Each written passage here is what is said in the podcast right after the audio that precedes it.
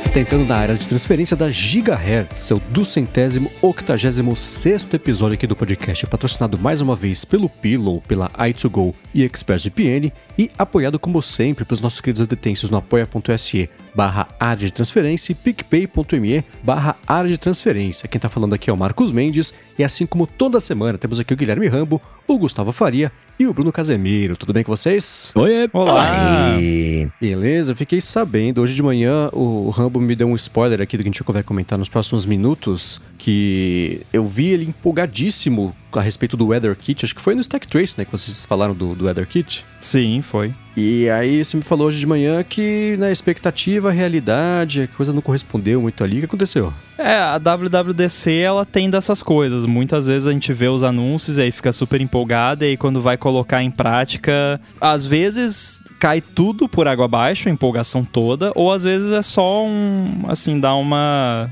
uma leve desanimada. Nesse caso foi só uma leve desanimada, assim, não, não uhum. é que, nossa, meu Deus, tá tudo errado, é horrível, né? Apaga que tá feio, nada disso. É só que uma das grandes vantagens que, que eu tinha percebido erroneamente do, do Weather Kit seria de você, como desenvolvedor, não precisar pedir acesso à localização do usuário para você poder fornecer uhum. ali a informação de, de previsão do tempo. Porém, agora que eu de fato comecei a fuçar lá para de fato usar a, o Weather Kit no, no esquema que a gente está fazendo no Chibi Studio, eu vi que a, o Weather Kit basicamente ele pede para você uma coordenada geográfica uma latitude e longitude. É isso que ele uhum. quer que você forneça para ele. Então, assim, é claro que dá para você fornecer essa informação para o Weather Kit sem você usar o GPS, né, propriamente dito. Você pode ali pedir para o usuário digitar a cidade, o bairro, enfim, mas isso me deixou meio chateado, porque eh, seria tão legal, né? Se, tipo, deixa o usuário cadastrar no sistema a localização dele e o WeatherKit uhum. só me dá a informação de previsão do tempo. É, aí o pessoal tava até comentando que, ah, mas de repente daria para fazer uma engenharia reversa da localização com base na previsão do tempo, né? Tipo, você teria lá um, um lookup table lá em algum servidor de, ó, o, a previsão do tempo agora em Florianópolis é tal. Então, se a previsão do tempo que eu recebi é essa, então esse device está em Florianópolis, por exemplo. É, mas assim. Meio. Um, é, mas assim, um, podia pedir permissão mesmo assim, tipo, pedir permissão, ó, você permite que esse aplicativo acesse a informação de previsão do tempo da sua localização que você configurou no sistema? Sim ou não? Poderia ter a permissão igual. Uhum. E dois, por ser assim, você acaba é, é, ironicamente, você, né, digamos que o motivo de não ser como eu falei seja esse de talvez dá para fazer engenharia reversa da localização. Você acaba ironicamente tornando o negócio menos privado porque você tá com medo de tornar menos privado. Então é, é, é complicado. É, porque, e aí, é, às vezes, o pessoal pode pensar, mas tá, mas qual é o problema, né? Tipo, bota lá. É que eu, eu me sinto sujo, assim, de pedir. Eu não quero, eu não quero saber a localização. Eu não. Ah, não, mas vai uhum. ficar só. Eu sei, mas eu não quero. Porque eu não quero ter a responsabilidade de lidar com isso, entendeu? É, então, assim, o, o, jeito que eu encontrei por enquanto, que, que é mais ou menos como eu tô pensando em fazer, é uma combinação de duas coisas. Uma é usar uma API de busca do Apple Maps que tem no iOS. Então você pode digitar lá o seu bairro, a sua cidade e aí você seleciona na lista lá e, e, e aí ele pega a coordenada que você da localização que você escolheu, basicamente. Que aí, uhum. beleza, tem as, de certa forma você tá dando a sua localização igual, mas é uma forma né, menos invasiva. E a outra é um botão especial lá, um tipo de botão especial que eles lançaram no ano passado, até que eu acho que eu não vi nenhum app usando até hoje, mas é basicamente um, um botãozinho lá que serve para você obter as coordenadas aproximadas do device uma vez. E aí você não precisa pedir permissão de localização, nada.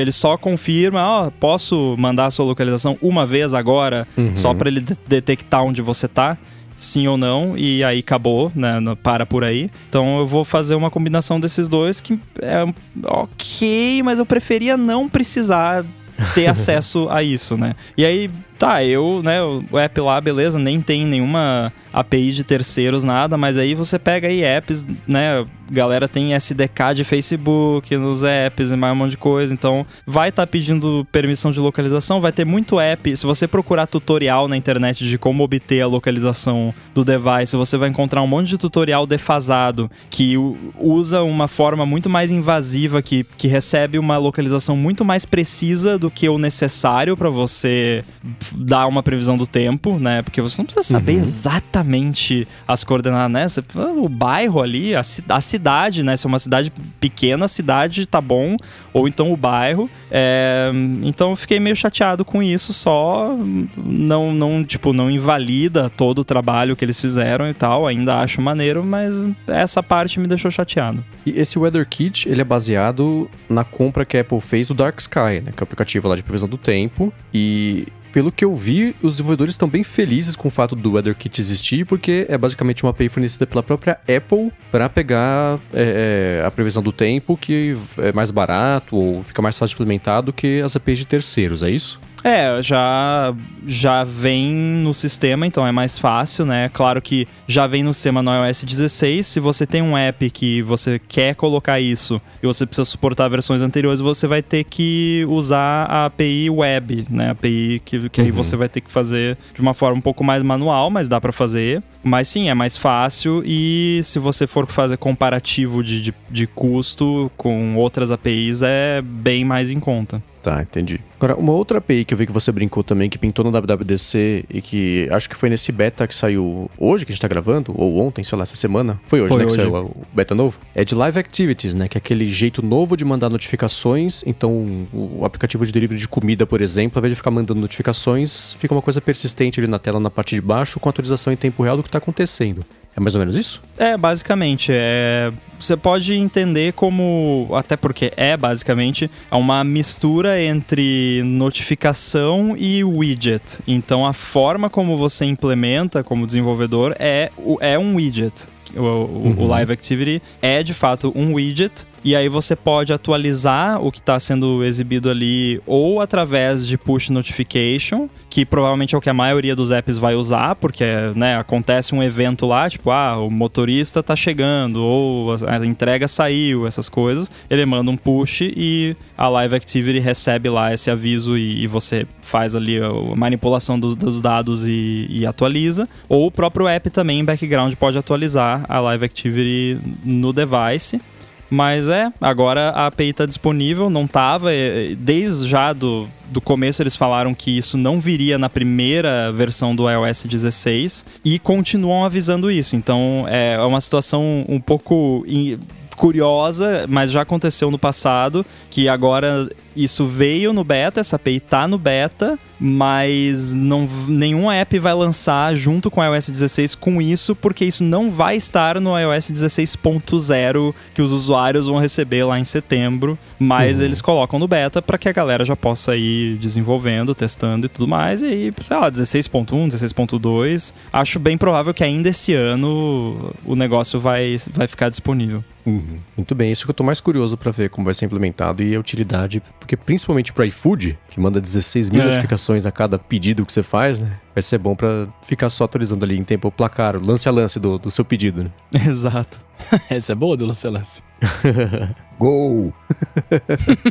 Muito bem, vou começar com um follow-up em relação à semana passada. É um follow eu mesmo, porque eu quero dizer que eu fui na Apple Store lá do, do Morumbi, consegui um encaixe por uma ajuda do Digão e do Marcos Mori e consegui trocar os AirPods Pro pelo programa lá de Aí reparos. Sim, hein? E Boa. é incrível como tava ruim o cancelamento de ruído, mesmo quando eu achava que ele estava funcionando, agora que eu tô com esse aqui com os novos e que ele teoricamente pelo menos tá, tá 100% ainda o cancelamento, o sistema todo, nossa, que diferença. Mesmo quando tava funcionando, não tava 100% não, tava balhadinho. É, agora é só esperar esse aí ficar ruim também, aí você troca de novo. É.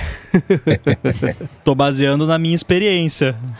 Uhum. O bom dessa troca é que vem com baterias novas, então tem mais aí dois anos uhum. de uso na bateria. É, isso e é com bom mesmo. pontinha de silicone também, né? Quando eu troquei, eu recebi pontinha de silicone nova também. Sim, vem, trocaram, veio a, a, a, a normal e as, os- as duas outras opções lá de tamanho, que eu já troquei pela maior, né? Que eu prefiro usar o maior pra ficar bem tuchado na orelha, não passar nada. Então. É um belo É brinde, né? usando. Porque não é barato. Se você quiser comprar um set novo de pontinhas. Não é mesmo? É então, né? Quanto que é? Que eu sei que é 15 dólares lá fora, mas aqui deve ser uns 150 Ah, deve reais. ser uns 500 reais. Eu vou procurar aqui rapidinho enquanto a gente grava, mas se você está com AirPods que está com problema, tenta trocar, passa na loja, passa em assistência e troca, porque é vida nova, não só de duração da bateria, mas também do funcionamento do, do, do cancelamento. E a galera, bastante gente tem mandado, mandado pra gente nas últimas semanas, aqui a gente comentou sobre a troca aqui, e a galera, pô, fui lá, troquei e rolou, ah, obrigado, tinha até esquecido que tinha isso, muito bom, mandaram bem e tal, que lá. Achei aqui, ah, 70 reais as pontas, não é absurdo, vai. 60 reais? É. Sete- é, 60, assim, pensando que leva pra fazer 20 e custa um centavo pra Apple, é absurdo custar 67 reais. Mas ainda assim dá 150 como eu achei que seria. né? Ah, mas é o silicone branco Johnny Ive. Tem o Ah, seu é. valor. Fininho, né? Pois é. E lembrando só que é, é dos AirPods Pro, né? Esse programa, então. é porque Isso. o Bruno já achou no outro episódio que era dos AirPods Max também, então é só muito dos feliz. AirPods Pro. E até você mandou aquela foto pra gente lá, eu, eu achei que fosse uma foto dos AirPods 3, né? É, licença de desenvolvedor do AirBuddy caçada, né, nesse momento, porque eu deveria conseguir ver pela foto, mas é que eu, eu tava cozinhando ali, eu só dei uma olhada rápida na foto, né, em minha defesa, e aí eu até comentei, né, que eu faz mais de mês que eu não uso mais os AirPods Pro. Por quê? Porque todos os AirPods Pro que eu tenho estão zoados, eu tenho que levar lá no lugar pra trocar e não, não deu Uhum. tempo ainda. Então eu tenho usado muito os AirPods de terceira geração, quando eu não preciso de cancelamento de ruído, e o Beats Fit Pro também. E tô gostando muito dos dois, assim. O, o Beats Fit Pro eu recomendo fortemente, assim. São fones muito bons. É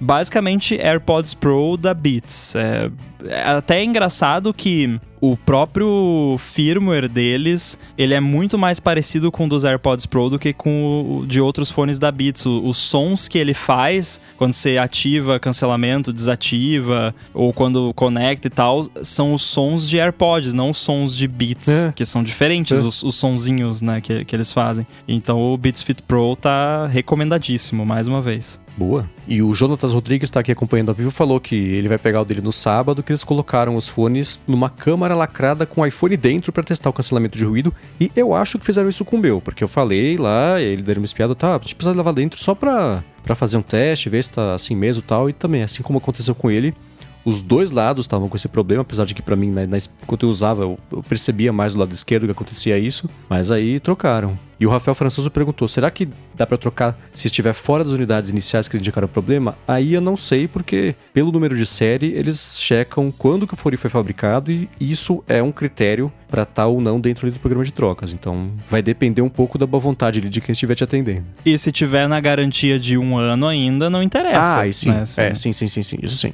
Eu tô sentindo que vocês estão com, com cara de picareta. Porque quando eu troquei os meus, o cara confiou na minha palavra. Não, não, vou trocar, vou trocar, pode deixar, vou trocar. Mas, ou então apareceu muito picareta desde que eu troquei até hoje, e aí né, eu- implementaram um novo processo de É que troca. você deve ter. Deve ter feito que nem eu. Foi numa loja menor lá que o pessoal já te conhece. Aí, né? no que você vai na Apple Store aí o pessoal já tem um processo, um pouquinho mais de burocracia, tem fila, né? Eu gosto de ir na loja lá que eu já sou recebido com um cafezinho, a pessoa já sabe meu nome. É, não sei não. O Marcos, inclusive, ele era ouvinte do ADT, então me conhecia. Olha. Mesmo assim testou. Então é, é protocolo, eu acho. Um abraço. Ou ele quis testar porque ele sabia que você ia falar aqui. Pode ser também. Também, também. Esse lance do teste, acho que tem até vídeo disso, não sei se saiu no 9to5 Mac ou em algum outro site que. É, é realmente, é, é tipo um- uma borracha que, que vai embaixo assim do iPhone, que ele usa o microfone do iPhone para ouvir o que, os- o que você ouviria nos AirPods, digamos assim, para fazer o, o diagnóstico. E também na, todas as vezes, é, é engraçado até falar isso, né? Todas as vezes que eu troquei os AirPods Pro, porque não foi uma nem duas, é, era sempre também o. Pro... Eu tinha problema, né? Na minha audição, o problema era em um lado e acabaram trocando os dois, porque na hora do diagnóstico ele apontou os dois. Uhum. É, Da primeira vez que eu troquei, a troca foi assim, tá com defeito. Ah, é? Então tá. Tá, leva um novo, tchau. Foi assim, mas era bem alto da pandemia, menor, menor tempo possível que desse pra ter contato com as pessoas, acho que todo mundo tava querendo. Então foi bem assim. Aí dessa vez, não, mas enfim, trocou e deu certo. É engraçado o, o lance de pessoal testar AirPods Pro na, na Apple Store, né? Obviamente durante a pandemia não, né? Com certeza parou isso, mas ficava tipo a pessoa da Apple lá com uma bandeja de pontinha de silicone, como se fosse canapés, assim, como se fosse um coquetel de AirPods, né? Ó, o senhor aceita um cubano, né? Não sei, tipo, quer, quer testar aqui, né? No- Eu achei engraçado, mas, cara, mesmo assim, ah, não sei. Acho esquisito é, enfiar coisa no ouvido, assim, do que, né? Enfim. Agora, seguindo aqui, na verdade não é follow-up, mas falando em loja, vocês viram essa semana que o Michael Stieber lançou um programa de Mac, pelo que eu entendi é isso, que é a máquina do tempo da App Store, da Apple Store. E aí, ele fez quatro Apple Stores criadas em 3D para você poder fazer tipo um tour. Então tem lá da abertura da, da, da primeira loja, tem da Quinta Avenida, tem lá do Infinite Loop também, do, do- do- em Stanford. Vocês deram mais piada nisso? Viram que legal que ficou? Eu tô espiando agora e tô achando maravilhoso. Tá animal, né, velho? Que legal. Eu vou deixar aqui na descrição o link para download para quem quiser instalar. E é muito louco. Eu fico imaginando o, o trabalho de garimpagem que ele precisou fazer para poder reconstruir em 3D os ambientes das lojas antigas, clássicas, lá de quando elas abriram. Ah, mas é E o aí tem-. É, então, me fala sobre ele, porque eu reconheci o nome, mas foi uma coisa me fala, acho que eu já, já, já ouvi por aí, mas. Ele é o quê? Então, é, quando você falou é, que era ele, o Apple, eu pensei, se tem uma pessoa no mundo que seria capaz de fazer um app desse, seria o Stieber, porque Ah, ele trabalhava lá no 9 to 5 Mac, acho que ele não tá mais lá, é, mas ele é especialista em Apple Store. Tudo que tem a ver com Apple Retail, ele sabe tudo, assim, ele sabe to- onde ficam todas as lojas, do que, qu- sei lá, quantos andares tem, que- em que lado que fica a prateleira, sabe? É bizarro, assim, o conhecimento que ele tem de, de Apple Retail, assim, das, das lojas da Apple. Então, é óbvio que, né, ele era a pessoa perfeita pra fazer isso. E ele é designer também, designer Uhum. de mão cheia, fazia todas as artes lá do, do 9 to 5. Então, é, não é de se impressionar que ele tenha lançado isso. É engraçado que a comunicação do site mesmo, ele não tá usando a Garamond, que era a fonte que a Apple usava lá no começo. Eu pensei que tá fosse. usando- É, é, é, pelo que eu tô vendo aqui, é uma, é uma versão dessa Garamond, que tem umas, umas diferencinhas, Uhum. é pouca coisa, mas ainda assim dá pra ver toda a, tela de controles do, do aplicativo, do programa, sei lá. Ela é com aspecto de Mac velho, Aqua e tudo mais, então é um prato cheio de nostalgia pra quem quiser baixar e, e ver como é que é, ficou bem legal. Ele mandou muito bem. Muito bom. Agora sim, follow-ups e um follow-old, na verdade, aqui do Carlos Balbo. Ele falou que tem vários óculos escuros com lente polarizada, que a gente falou faz um tempo sobre Face ID, óculos, lente reconhecer e tudo mais. Ele falou que nunca teve problema em desbloquear o iPhone, mas ele ganhou um Ray-Ban novo que tem lentes marrons polarizadas e essas não estão funcionando com o Face ID. Vocês já passaram por alguma coisa assim? Será que ele tem a ver com Não. o formato do óculos? Porque a cara dele Então, muda? Eu acho que é. Depende do comprimento de onda que ele bloqueia, né? E, e de, porque às vezes a, a lente polarizada ela, ela bloqueia certos comprimentos de onda, ou então ela reflete numa direção diferente e aí ferra o algoritmo do, do Face ID. Mas quando é que foi que a Apple colocou lá um negócio de. Não foi no iOS 16, né? Já, já tem isso no- na versão que lançou. Do lance de periocular. É, ah, é enfim, do, tem. do 15 alguma coisa, eu acho. É meio É, recente tem isso, no né? Face ID agora que dá pra você treinar o Face ID com um par de óculos específico Uhum. pra ele aprender, né? Então seria o caso aqui. É, eu acho que foi junto do negócio de máscara que eles, que eles lançaram essa opção, essa, essa funcionalidade. É, que ele pode tentar 15 também a cadastrar um segundo alguma rosto coisa. que esteja usando os óculos. Né? Às vezes mesmo assim não rolava porque ele precisa ver os seus olhos. Né? Ele precisa detectar os, Ah, o- tá. os olhos, aí a pessoa tinha que ir lá e desligar aquele lance de exigir atenção para o Face ID, Só que aí você tá deixando ele menos seguro, né? De certa forma. É. Eu lembro que quando eu comprei o meu, o meu iPhone 11, que tinha o, o Face ID, é, no começo ele tinha, ele demorava pra me reconhecer mais do que no final, porque tinha um lance dele aprender que, com a sua cara tal. Então, sei lá, não sei se de repente pode ser o formato no- do óculos novo, que é um pouco diferente, da cara dele acaba mudando por causa disso, né? O que tá acostumado a reconhecer. É, não sei. O Raul Júnior, que tá vendo aqui ao vivo também a gravação, falou que ele tem um Ray-Ban, aquele estilo aviador, e o iPhone 11 dele não desbloqueia também com os óculos. Então, tá aí. É, é- tá meio bichado mesmo. É, mas o negócio de. É que tem que treinar com os óculos naquele, naquela modalidade especial do Face ID. Não é automático, né? E a- só que no caso do Raul, que ele falou que é um iPhone 11, eu não sei se no iPhone 11 é suportado. Eu acho que é só do 12 pra cima. Eu lembro que tinha alguma parada assim. Então, mas se alguém tá ouvindo, tem um iPhone 12, é, que eu acho que é o 12 pra cima, e o, tá com problema pra desbloquear com óculos, abre lá os ajustes de Face ID vai ter uma opção lá, cadastrar par de óculos, alguma coisa assim. E dica pra quem for comprar óculos, e isso é uma coisa importante. Então, na hora de.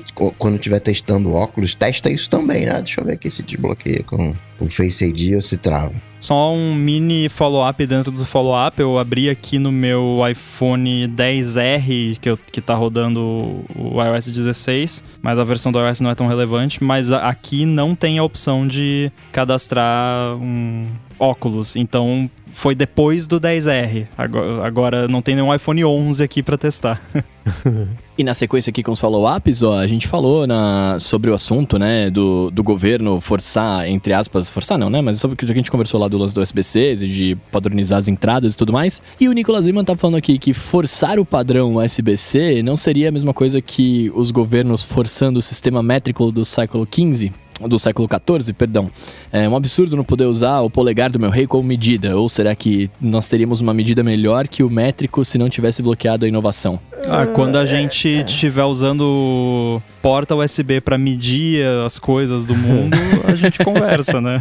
Eu acho, acho que que essa analogia não tem nada a ver, né? tipo, uma coisa é uma coisa, outra coisa é outra coisa. É, se tivesse. Né, se o o metro fosse uma coisa que desse pra evoluir, né? Esse é, esse é o exemplo daquelas armadilhas que a gente cai tem que- de querer comparar uma coisa física com digital. Tudo bem que o USB-C ele é físico, mas também tem a ver com tecnologia, ainda assim é digital. Então, é, é, não usar o polegar do rei e forçar o sistema métrico padronizou o mundo inteiro e não, não sei se impediu uma inovação de, de métrica, né? mas É. nunca saberemos. Também nunca ninguém morreu por causa do cabo ser um padrão ou outro, né? Talvez, deve ter acontecido já em algum lugar, se você pesquisar, você consegue achar algum exemplo, Uhum. mas é, já aconteceu, né? No, no lance de métrico imperial já, já rolou até questões que, que pessoas perderam a vida por causa de cálculo errado por conta de ter padrões diferentes, né? Então. Ué, a NASA não mandou o negócio pra Marte lá, era calcular em metro, calcular em pé, a, a- a sonda afundou na superfície porque caiu muito mais rápido do que devia. Acontece. Pois é. Não é o ideal? Mas é, é. É aquela coisa, né?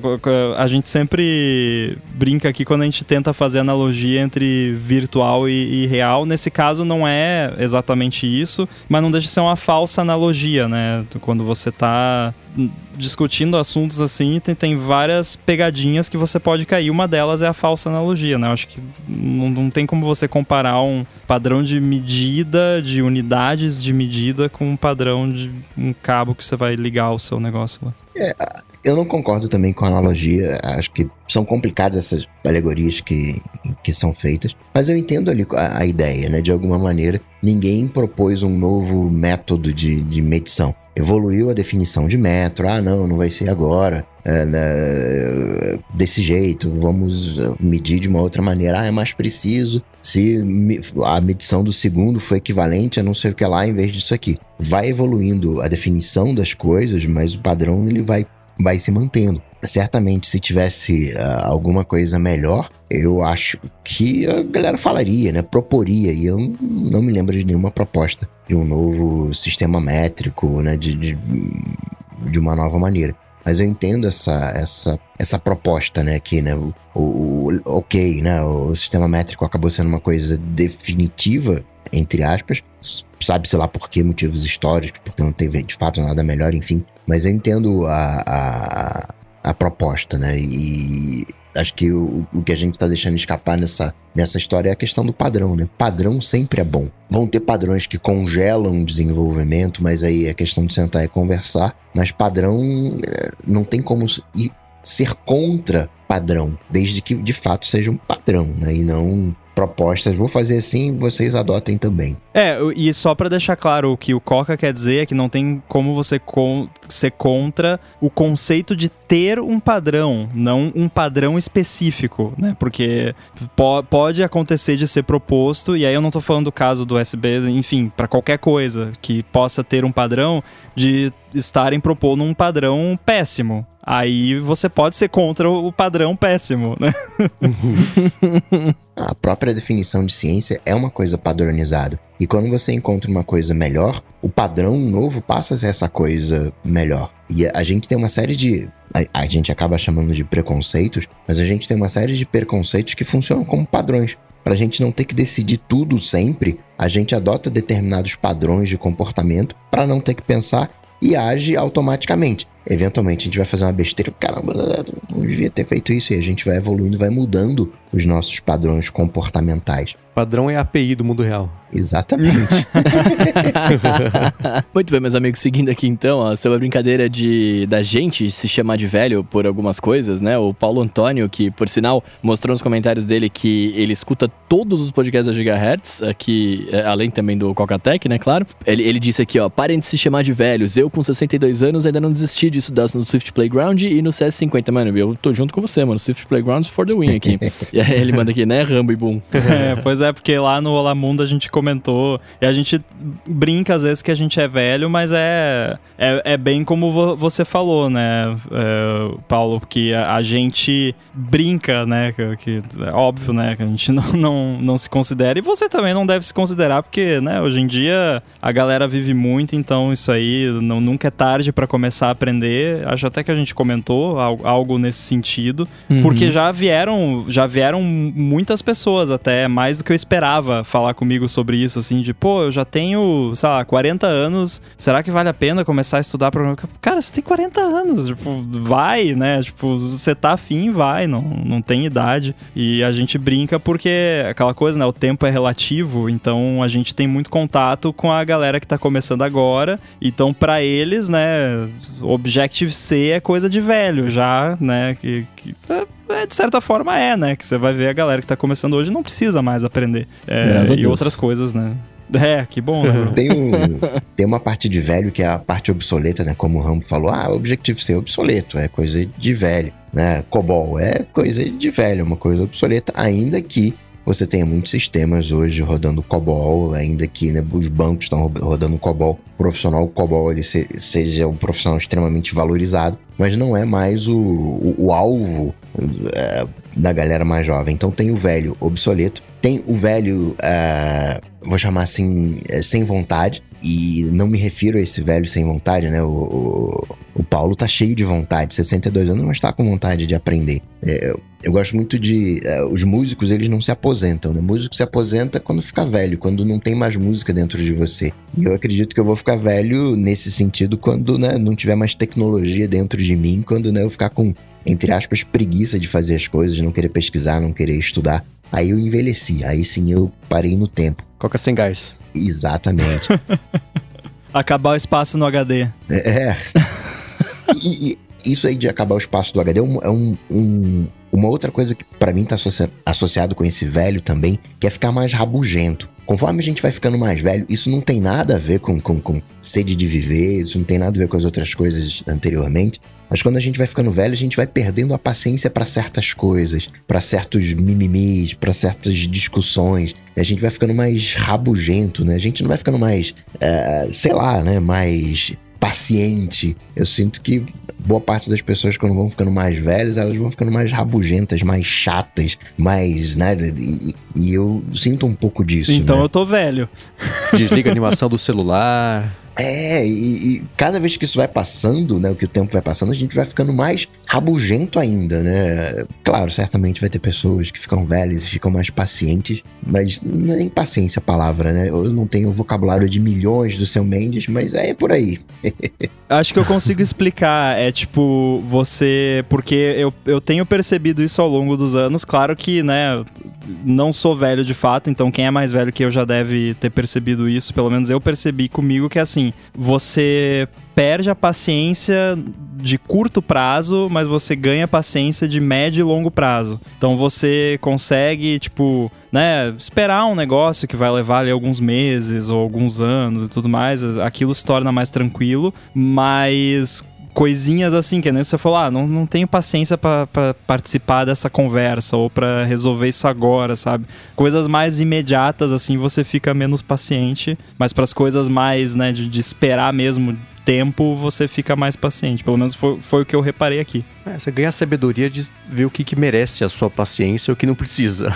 Mas por prioridades. É, até porque o tempo passa cada vez mais rápido, né? Tipo, então. quando você, você era adolescente, um ano parecia uma vida. Agora, um ano você piscou, já, já é outro ano. Agora, sobre aquele aplicativo Gemini que a gente comentou na semana passada que identifica e elimina automaticamente as fotos duplicadas, o Gustavo Saez falou que ele quase perdeu todas as fotos do casamento dele porque o Gemini identificou umas 90 fotos iguais, marcou uma só como a melhor, e se ele fosse seguir a inteligência do aplicativo ia perder tudo, porque casamento, o fundo das fotos é geralmente igual, só que as pessoas são diferentes. Né? Então, pegar aquela hora que você posa, imagina que é isso, né? O, o noivo e a noiva e fica os convidados indo lá e aí troca, né? Tira foto, troca, tira foto, troca, né? Ia perder essas fotos todas, tá aí. É uma, uma exceção, mas uma exceção valiosa e perigosa, né? Foto de casamento, é o tipo de perda de dados catastrófica que não pode acontecer, ainda mais o aplicativo, o propósito dele ser esse. E o Had One Job, e nesse caso uhum.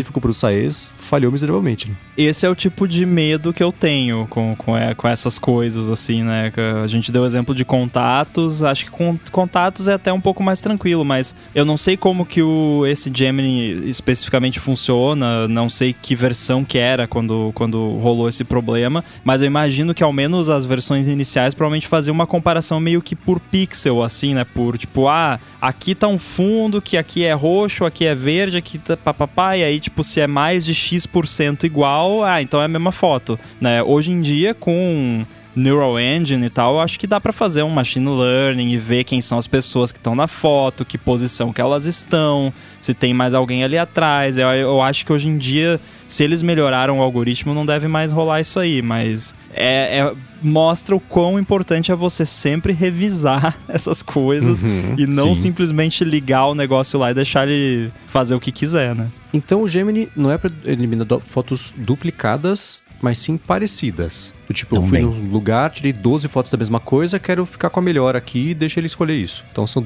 dois propósitos. É, teoricamente, tipo, ah, eu tô tirando foto do cachorro ali que tá sentadinho ali fazendo a carinha bonitinha. Aí eu tiro 10 fotos lá, alguma uhum. delas vai ter ficado melhor. O melhor é subjetivo, né? Aí, então, né? né o, o iPhone em si já tem, né? Quando você faz um burst, de fotos que você segura lá e, e faz, ele ele tem lá um algoritmo que meio que escolhe para você a foto. Então, teoricamente seria algo assim, mas, né, pelo visto não é infalível. É. As próprias fotos com live foto eu acho que é meio assim também. Eu não sei se. Ele escolhe o melhor frame. É, o que vira é. a fotografia é o momento preciso que você apertou o dedo. Acho que não é mais assim.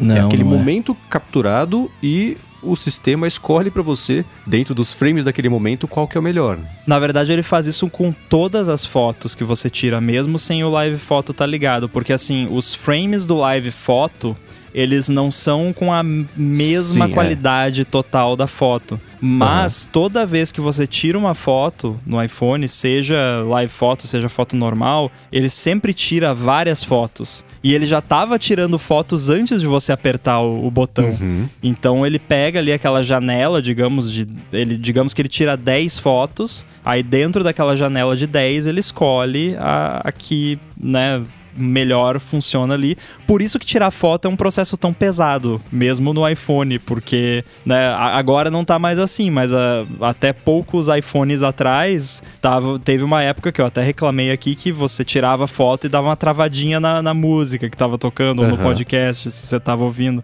E é porque realmente é, ele vai lá e, e faz o, o melhor possível para pegar o máximo de informação possível para selecionar o que presta. Na verdade, ele não tira 10 fotos. Ele tira vários pedaços de foto, escolhe os melhores pedaços para compor né, essas 10 fotos né, que a gente. Né, é como se ele pegasse.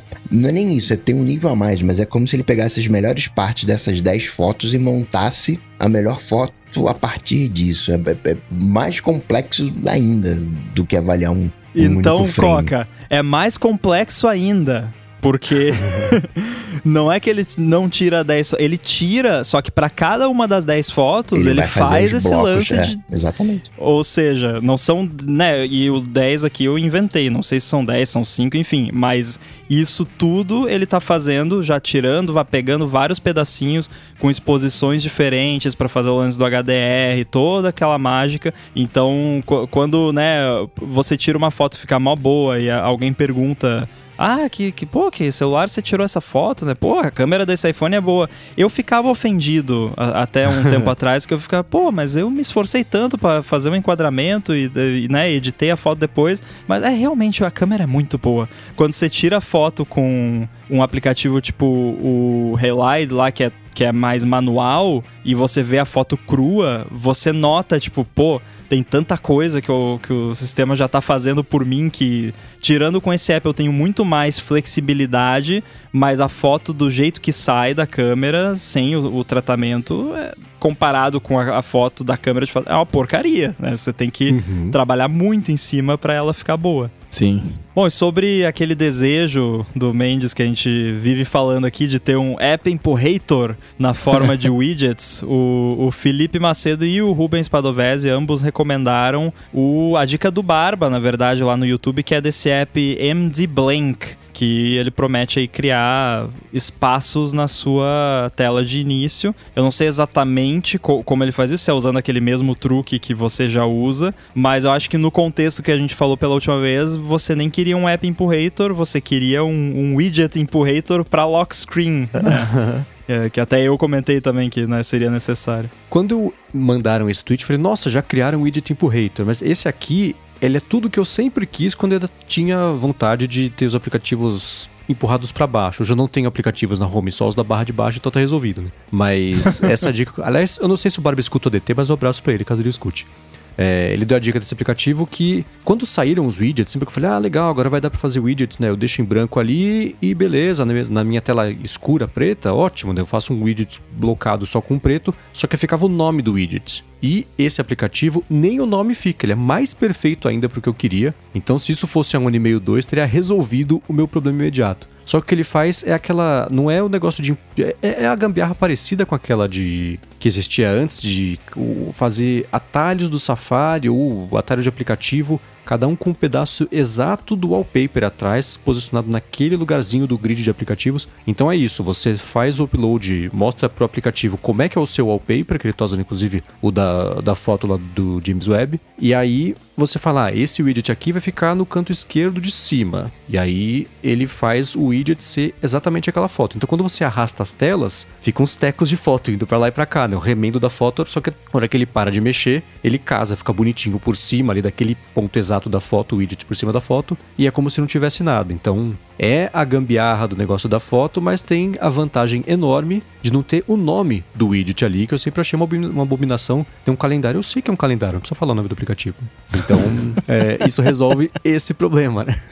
Olha a idade Cara, tem certos, certos tipos de app que eu vejo assim, eu começo a hiperventilar, porque eu fico imaginando o estresse que deve ser desenvolver e manter um app desses, sabe? Eu fico pensando assim, nossa, do cálculo que tem que fazer para ficar certinho ali o tamanho de tela. E aí a Apple lança iPhone novo e aí troca e mexe um pixel. Nossa, eu, eu, uhum. eu fico pensando, será que o pessoal que trabalha, tipo, com cinema, essas paradas, Bruno talvez vai saber dizer, né? Você vai assistir um filme e você não consegue curtir porque você fica pensando no trabalho que deu pra não sei o que. Eu, com esse tipo de app, eu me sinto assim. Eu fico pensando, nossa, que, que medo, né? Eu não quero. É por isso que eu não vejo filme dublado muitas vezes. Porque eu fico vendo as boquinhas se elas estão certas ou não, tá ligado?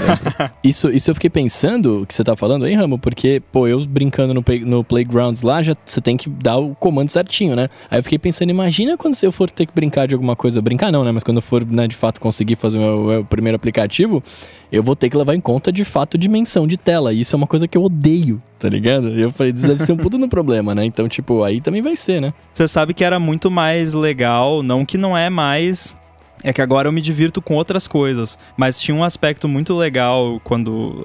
uns, uns anos atrás, quando eu ainda não era tão experiente com programação, principalmente para as coisas da Apple, que ainda rolava muito mistério, assim, de tipo, eu ver um aplicativo ou ver alguma coisa do sistema e ficar pensando, pô, como é que será que eles fizeram isso, né? E aí uhum. isso eu já não tenho mais tanto, infelizmente. Então eu Nossa, só eu tenho o estresse. Eu, eu vejo um app desses, aproveita, Bruno, porque é uma delícia. Eu, eu, aí eu vejo um app desses, eu não, não fico pensando, pô, como é que. Eu, eu sei como seria feito isso, mas eu fico pensando, meu Deus, que medo, né? O trabalho. Hoje eu só penso isso, eu penso, nossa, que legal. Como é que será que é feito isso? Né? Porque eu não sei nada ainda. bom, bom para você.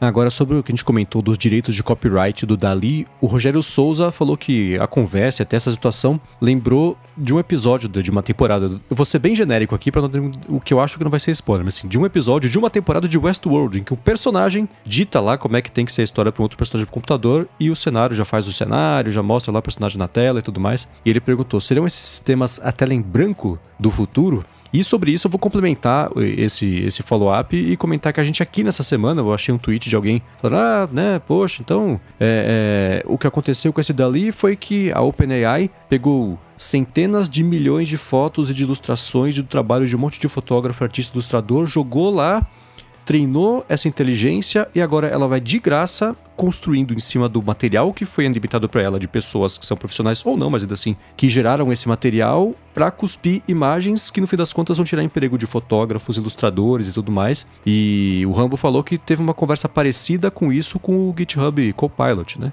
É, é muito complicado esse assunto e, e eu entendo até essa crítica.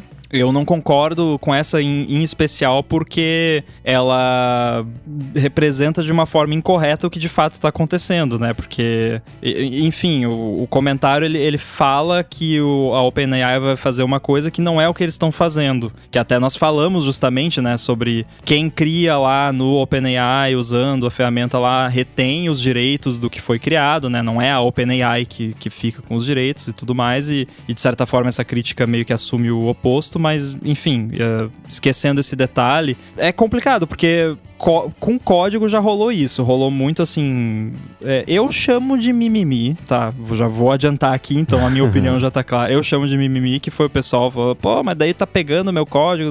Cara, você botou, você tá disponibilizando o seu código, né? E, e aí tem um detalhe também que, no caso, que, que torna complicado a comparação do caso do GitHub Copilot com esse, porque o GitHub Copilot, quando eles treinaram o modelo, eles prestaram atenção na licença do código, porque todo código aberto que é publicado no GitHub, principalmente, mas em qualquer plataforma de código aberto, ele vem acompanhado de uma licença. Se ele não vem acompanhado de uma licença, não use. Já vou adiantar aqui, né, para quem tá começando aí não tá ligado nisso, mas Obrigado. qualquer biblioteca que você for olhar no, no GitHub vai ter lá license. Aí você abre lá, vai estar, tá, ó, você pode fazer isso, isso e isso, você não pode fazer isso, isso e isso, aqui estão as condições e pronto.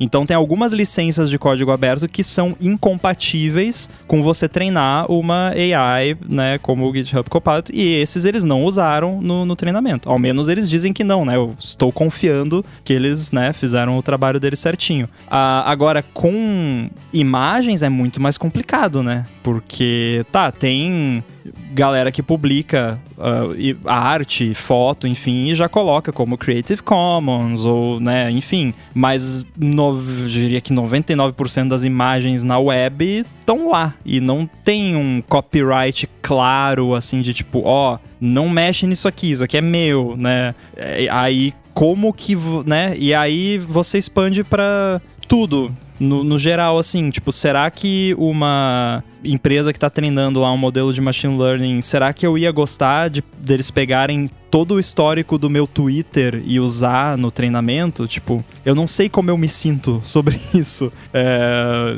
então, a ética, né, de você pegar dados que, por mais que eles sejam públicos, a pessoa não assumiu quando ela estava criando aquele conteúdo que aquele conteúdo seria usado pra isso, porque isso nem existia quando, aquele, quando ela criou aquele conteúdo, sabe? Então Uhum. é- eu entendo que é um assunto bem complicado e eu não sei exatamente como eu me sinto a respeito disso, porque é uma coisa totalmente nova, né? É, e um pedaço da crítica que é importante também, que é mais um complicômetro para essa história, é que a OpenAI vai cobrar para geração dessas imagens, aí todo o argumento de ter sido o sistema construído em cima de imagens de artistas, para tirar o trabalho dos artistas, cobrando por isso. Então tem essa parte também da Então. ferramenta ser paga que, que embola um pouco mais essa história. É aí que me pega. Eu acho que o lance da, da do pagamento que é o que mata, porque é, é, eu entendo o que o Rambo tá falando quando ele fala que ele não sabe consciente porque, né, enfim, não existia parada e os dados não estão lá. Quando você tweetou o tweet, não, você não sabia que isso poderia ser usado, né? Mas ao mesmo tempo, cara, eu, eu- a internet, a gente sabe, ela é uma biblioteca gigante de muita coisa e, e eu acho que é muito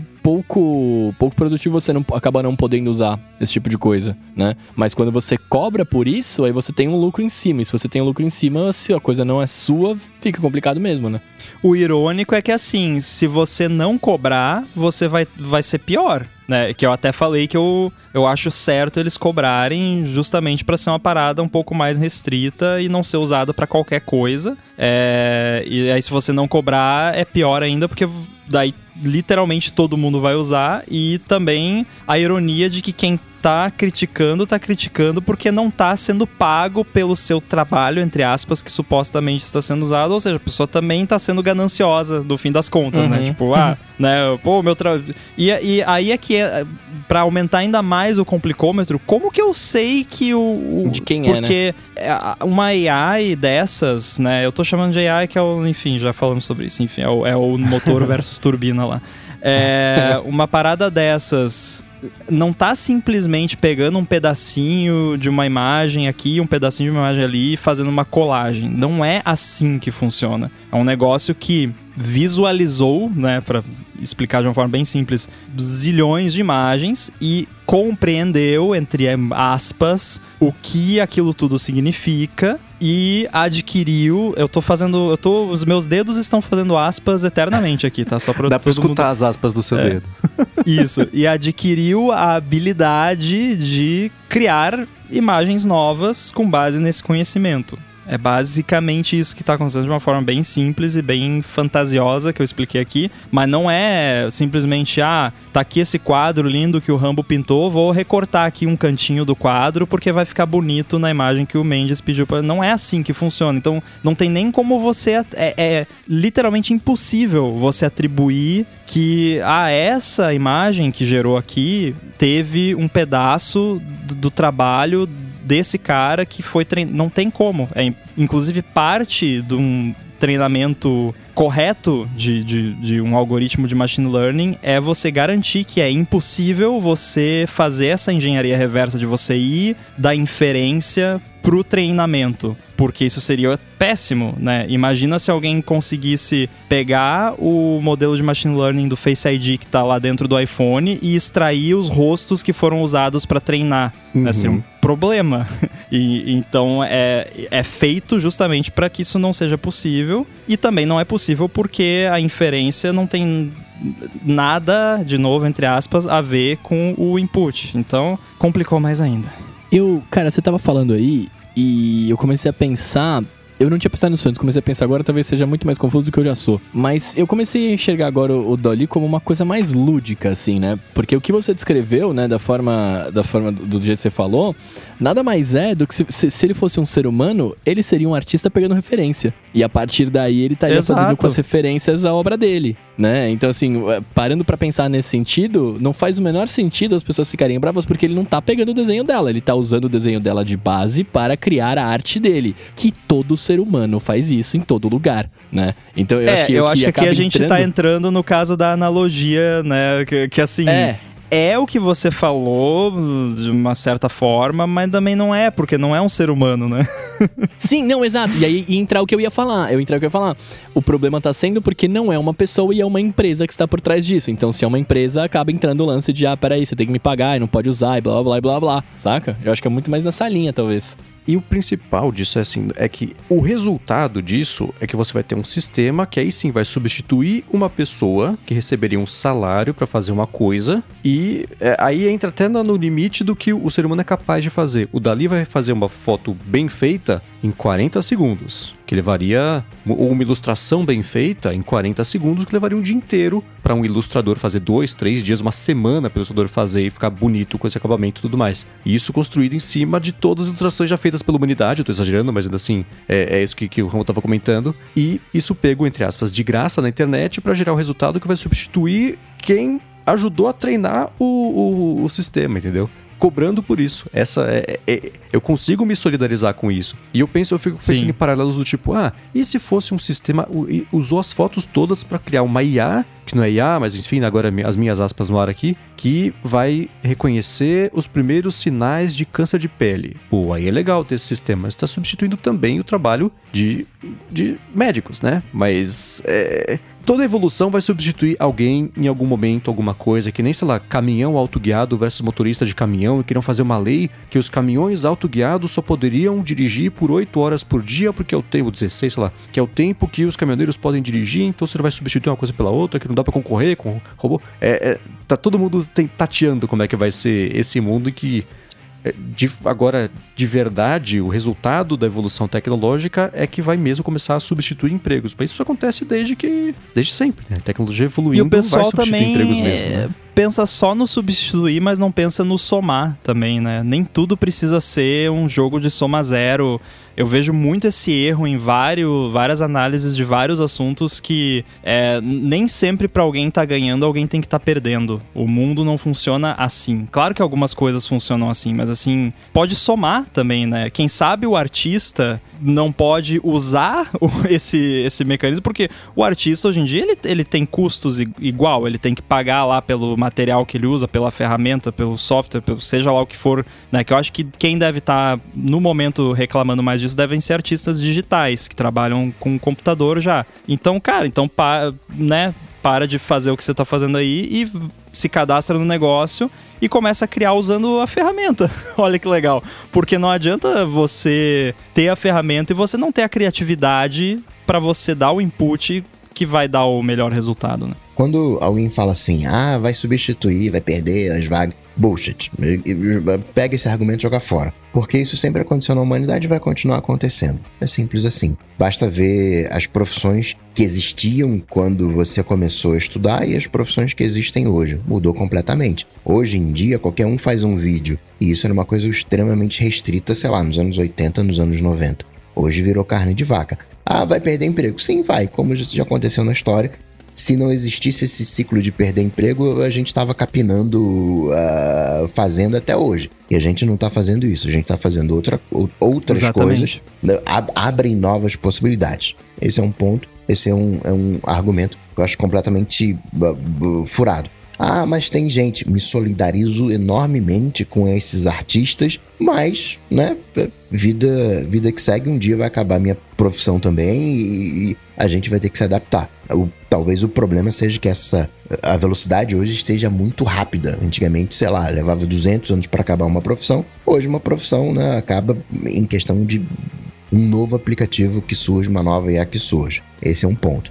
Segundo ponto, existem vários tipos de licença. Existem licenças dizendo, ó, você pode usar à vontade, usa do que, do que você quiser. Tem, tem outras licenças que dizem, olha, você pode usar, mas você não pode cobrar, você não pode ter é, retorno financeiro em cima disso. Lucro, tem vários, vários tipos. Por exemplo, licença de WordPress. Licença de WordPress é, é liberada. Qualquer plugin que você coloque no WordPress, ele é liberado e você pode compartilhar.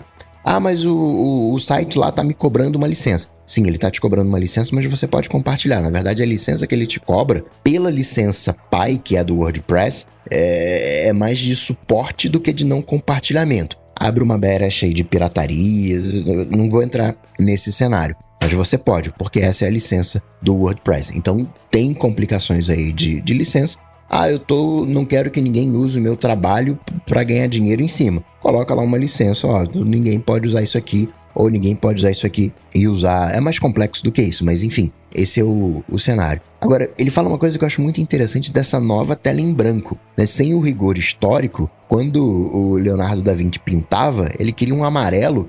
Ele, sei lá, ia pegar ovo, ia pegar laranja, ia pegar sei lá o que que tinha amarelo e fazia a cor. Hoje em dia, se eu quero um amarelo, eu vou lá na loja, compro um tubinho de amarelo e pronto. Tá muito mais fácil. A tela em branco hoje é completamente diferente na época de Leonardo da Vinci. Ah, eu quero um amarelo um pouquinho diferente, faço ali uma mistura de cores, mas eu misturo cores. A galera daquela época misturava, sei lá, cobre, uh, outros materiais para ter as cores. Então, ela, as coisas elas vão evoluindo. O que, que vai acontecer com o Dolly? Não sei. A gente tem que sentar, tem que discutir, mas não discutir, né? Esse aqui é o, o, o meu ponto. Não discutir no sentido de travar a inovação, no sentido de, galera, é isso aí e vambora. Como é que a gente pode daqui para frente, né? Como é que a gente, como é que a gente faz? Porque emprego sinto muito, mas é isso aí. Eu concordo, apesar de. de eu concordo que é bullshit, né? Como você falou, o lance de perder emprego, que tudo que você falou eu, eu, concordo, com a ressalva que eu já falei, de tipo, sim, é, mas também não quer dizer que vai acabar, sabe? Eu não acho que a profissão de ilustrador vai acabar por causa do Dolly eh, ano que vem, sabe? Talvez acabe daqui 20 anos, não sei. Eu ainda acho que 20 anos ainda é pouco. Eu acho que vai demorar muito. Então, é por isso que eu gosto até de trazer isso, até pra galera, se alguém que tá ouvindo tá preocupado, também me solidarizo, mas eu acho que você não precisa tá preocupado agora, né? Se preocupa daqui uns anos. E todo mundo gosta de, sei lá, sei lá, bola de futebol. E, e, é uma máquina que faz a nossa bola de futebol. E todo mundo tem bola de futebol, né? Bola de futebol é um exemplo qualquer. E tá tudo certo. Isso popularizou a bola de futebol, isso deixou a bola de futebol mais barato. Ah, mas e os fazedores de bola de futebol? Foi uma profissão, entre aspas, que deixou de existir. Os poucos que existem vão se tornar lá, pegar bola de futebol lá, feita à mão. E você vai dar um super valor àquele. Caramba, isso aqui foi uma ilustração feita à mão. Ilustração feita por humanos. Caraca, olha só que legal. E, e vida que segue. Tá aí uma parada que os filmes de antigamente que, que se passavam no futuro não, não faziam, né? Que, que seria mó maneiro, né? Isso seria uma frase de um filme de futuro, né? Que tipo, olha só que legal essa ilustração aqui. Foi um humano que pintou. Nossa, que legal. Levou oito horas. Eu achei aqui no Twitter, sabe, tem o quadrinho que a gente sempre fala aqui, que é o XKCD, que é desenhado pelo Randall Monroe. Ele fez um thread enorme, eu vou colocar o link na descrição aqui no Twitter, que ele pediu pro Dali desenhar cartas de Pokémon no estilo dos anos 2020, 2010, década de 90, 80, 70 e o thread vai até 1890, 1700 e o desenho fica no estilo de como é que eram as ilustrações a cada uma dessas épocas. É coisa linda, super bem feito, super legal, com os pokémons, os mostrinhos, tudo bonitinho ali desenhado. É impressionante, eu vou deixar aqui na descrição. Fecha parênteses. Eu não abri o parênteses, mas tô fechando agora. só, só pra, só pra, pra, pra, pra, sei lá, fechar, não sei, talvez, mas essa discussão de, de substituir emprego, etc, não sei o quê, eu acho que isso é, um, é uma coisa muito mais subjetiva, no sentido de que, quando, principalmente quando a gente fala de arte, porque a tecnologia, querendo ou não, e, e assim, na minha área hoje, a gente tem uma grande discussão do lance das vozes, inteligência artificial que vai falar no lugar do dublador, do locutor, etc, né?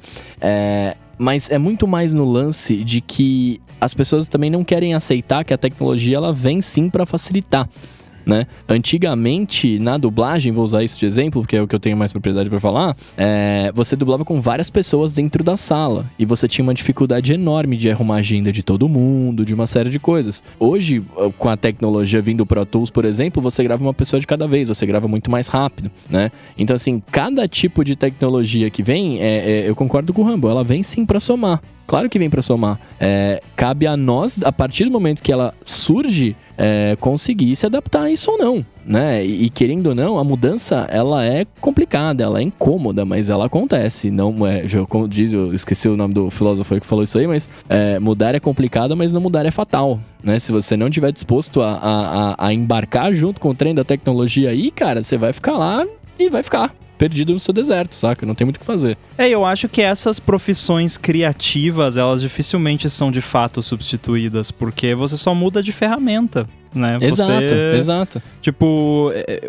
hoje em dia eu a, a programar é muito mais fácil para mim do que era há 10 anos atrás, não só porque eu sou mais experiente agora, mas também porque as ferramentas melhoraram muito e tornaram tudo muito mais fácil. Né? Eu faço uma parada com SwiftUI ali em duas horas que antes do SwiftUI eu levava 4, 5, 6. E isso, né, ah, tá tirando emprego? Ainda não, mas né, quando tiver uma OpenAI lá que eu falo, ó, oh, eu quero um app que faz assim, assim, assim, assim, assim, e dou enter e ele faz o app para mim, eu vou achar maravilhoso. Olha quanto tempo vai sobrar. Porque o lance do meu trabalho não é escrever código.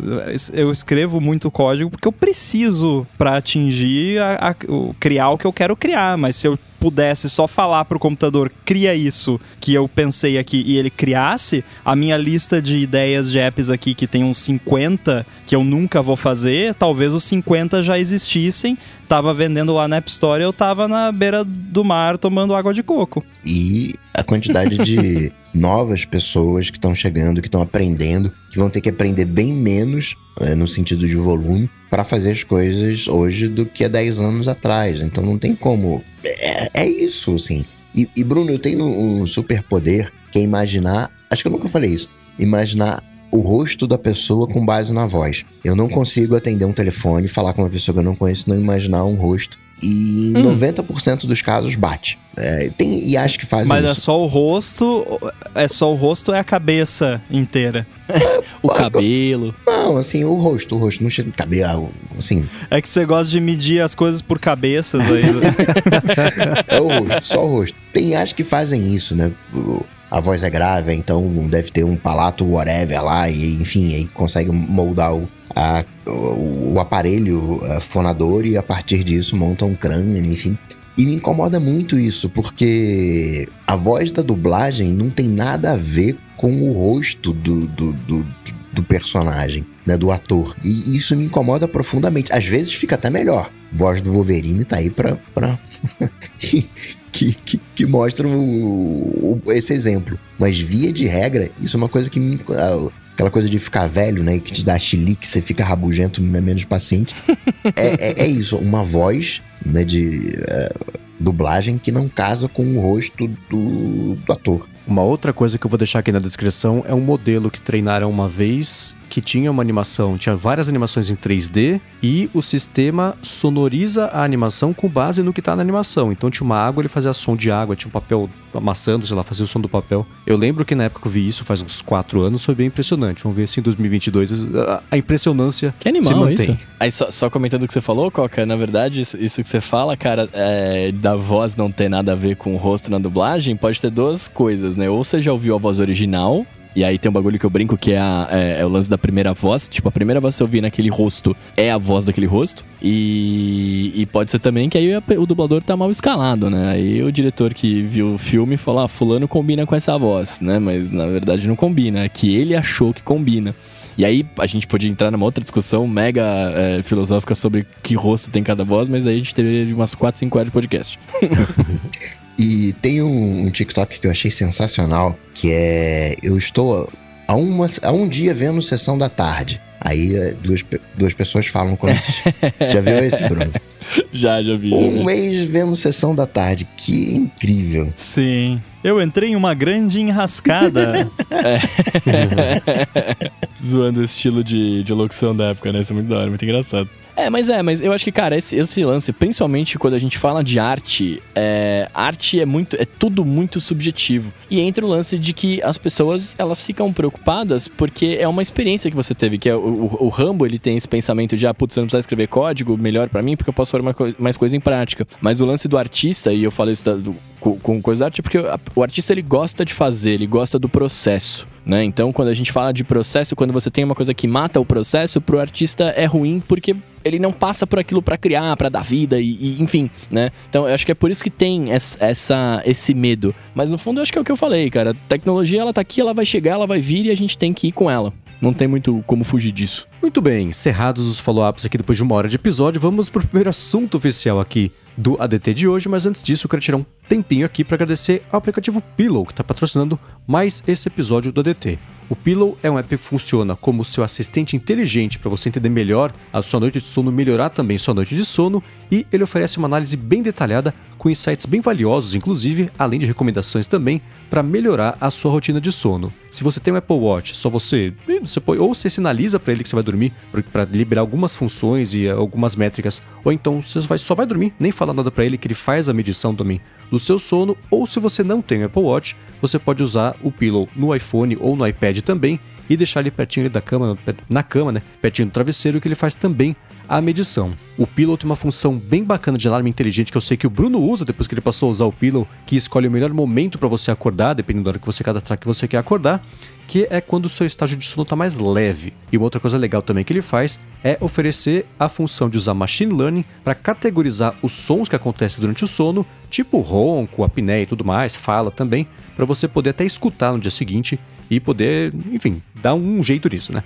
A interface dele é bem fácil de você usar, explorar, navegar, entender melhor os dados do seu sono e os algoritmos dele estão sempre melhorando de acordo com os achados mais recentes de estudos e pesquisas também sobre o sono. Quem usa o Pillow no Apple Watch também pode ver, também curte, né? Ver análise da frequência cardíaca para a sessão de sono, para ver se teve uma queda, quanto que caiu a frequência cardíaca, descansou mais, menos, variação da frequência, oxigenação do sangue também, frequência de respiração também durante o sono e por ter uma preocupação gigantesca com privacidade, tudo o que eles fazem fica armazenado e criptografado no, direto ali é, no aparelho e na conta do iCloud também, se o usuário quiser, né? Se escolher usar ele com iCloud. A análise de sono também acontece só localmente ali no iPhone e no iPad, e isso nunca vai para a internet. Por fim, aqui para falar sobre o Pillow, né, para quem usa no Apple Watch, eles oferecem também uma série de complicações para te ajudar a olhar rapidinho ali, bater o olho, saber dados básicos da sua noite de sono. E para saber mais sobre o Pillow, é fácil, acessa pillow.app. Tem link aqui na descrição do episódio. Ele é grátis lá na App Store, com uma assinatura opcional também para liberar todas as funções do app. E além disso, é totalmente traduzido aqui para o português, o que é sempre bacana de ver esse cuidado e carinho com pessoas que não são americanas e é a base padrão de usuário de qualquer tipo de sistema. Então, mais uma vez, acessa lá pillow.app para você saber mais e começar a entender melhor a sua noite de sono. Muitíssimo obrigado ao Pillow pelo patrocínio mais uma vez aqui do DT e também, claro, pelo apoio a toda Gigahertz. Valeu, Valeu. Valeu. Vamos lá, eu tenho uma pergunta para vocês, porque eu descobri recentemente um aplicativo que eu não sei se só eu descobri recentemente ou não, que está fazendo sucesso eh, só recentemente ou não, que é o Be Real. Já ouviram falar? Vocês usam? Vocês conhecem? Estão ligados já ou não? Eu ouvi falar de você. É. eu conheço, mas me explica aí de novo aí que eu talvez não tenha entendido direito. Então, eu, eu, eu tô com essa dúvida porque eu vi semana passada várias pessoas das, das 60 que eu sigo comentário no Twitter, ah, o Be Real, a rede nova, não sei o que lá, lá, lá, E eu fui comentar com a Larissa aqui em casa, falando, nossa, não, isso aí já tem um tempão, já tem meses tem que o pessoal tá anos. tá usando. Eu falei, ah, ah é? Ah, bom saber. Então, o BeReal é basicamente o seguinte: um aplicativo para você e a sua rede de amigos tirarem. O, é, o aplicativo dá uma notificação: ó, oh, tira agora uma foto do que está fazendo. Aí você tem dois minutos para fazer isso. Aí ele tira uma foto com a câmera traseira e a câmera de selfie, porque a proposta dele é tira todo aquele negócio de foto bem montada, cenário, não, aqui é a vida real que está fazendo agora. E aí todo mundo vê que fora do Instagram todo mundo trabalha, né? Todo mundo cozinha, lava louça, faz coisas do dia a dia, né? Sem aquela montagem toda e tudo mais, que é bem diferente daquela pose toda que a gente vê nas outras redes que eu falei, poxa, que bacana, né? E pelo corpo que eu vi isso tomando nas últimas semanas, falei, ah, será que temos aí mais um candidato a quebrar a hegemonia de Instagram, Twitter, Snapchat e mais recentemente TikTok também? Mas acho que não, que depois de umas semanas o pessoal tá, tá meio... Já não vejo mais tanto assim o, o Be Real é, sendo mencionado, mas ainda assim deu uma esperança de ver boas... Eu achei uma boa ideia, não é nova, tinha um aplicativo velho que fazia isso, mas não se manteve, talvez por isso o Be Real talvez não se mantenha também, mas ainda assim foi interessante ver esse interesse pela dinâmica de um joguinho quase, né? Para o que está fazendo, tira foto, publica. Você só pode ver fotos publicadas também se você publicar foto, toda uma dinâmica, né? Você pode deletar uma foto por, sei lá, a próxima que você postar você não pode deletar. Tem umas dinâmicas que eu acho que eles vão tirar para facilitar o uso conforme o tempo for passando, mas eu achei a, a, proposta e o fato dele ter aparecido borbulhado aí pro mercado de redes sociais bem interessante, ainda mais por ser um app sem que não parece pelo menos ter essa essa ambição de virar o app mais usado do mundo. É só uma coisa divertidinha pra galera usar de vez em quando, algumas vezes por dia ou por semana. Nossa, eu super apoio. Tá? A gente tá precisando de muito mais coisas assim, né? Eu que sou a pessoa que sempre reclama aqui que tudo tem que ter todas as pessoas do mundo tem que usar, senão não presta. Por favor, se você tem, tem alguma ideia, ah, mas não tem, né? O que o pessoal de VC Funding gosta é a escala, né? Total. Addressable uhum. Market. Então, você não precisa ter um Total Addressable Market de 8 bilhões. Se tiver um, um mercado ali de 500 mil, 1 milhão, dá para fazer um negócio bacana, tá? Fica a dica. Agora, falando disso, quando você falou, primeiro que a ideia é fantástica, achei, achei bacana. É, a implementação, pelo que você disse, parece ter sido bem feita também. Mas quando você falou assim, será que finalmente chegou, né, pra, pra quebrar a hegemonia e tal, para mim eu ouvi como se você tivesse falado assim: será que finalmente as pessoas vão parar de comer hambúrguer e batata frita e comer brócolis? brócolis e alface, sabe?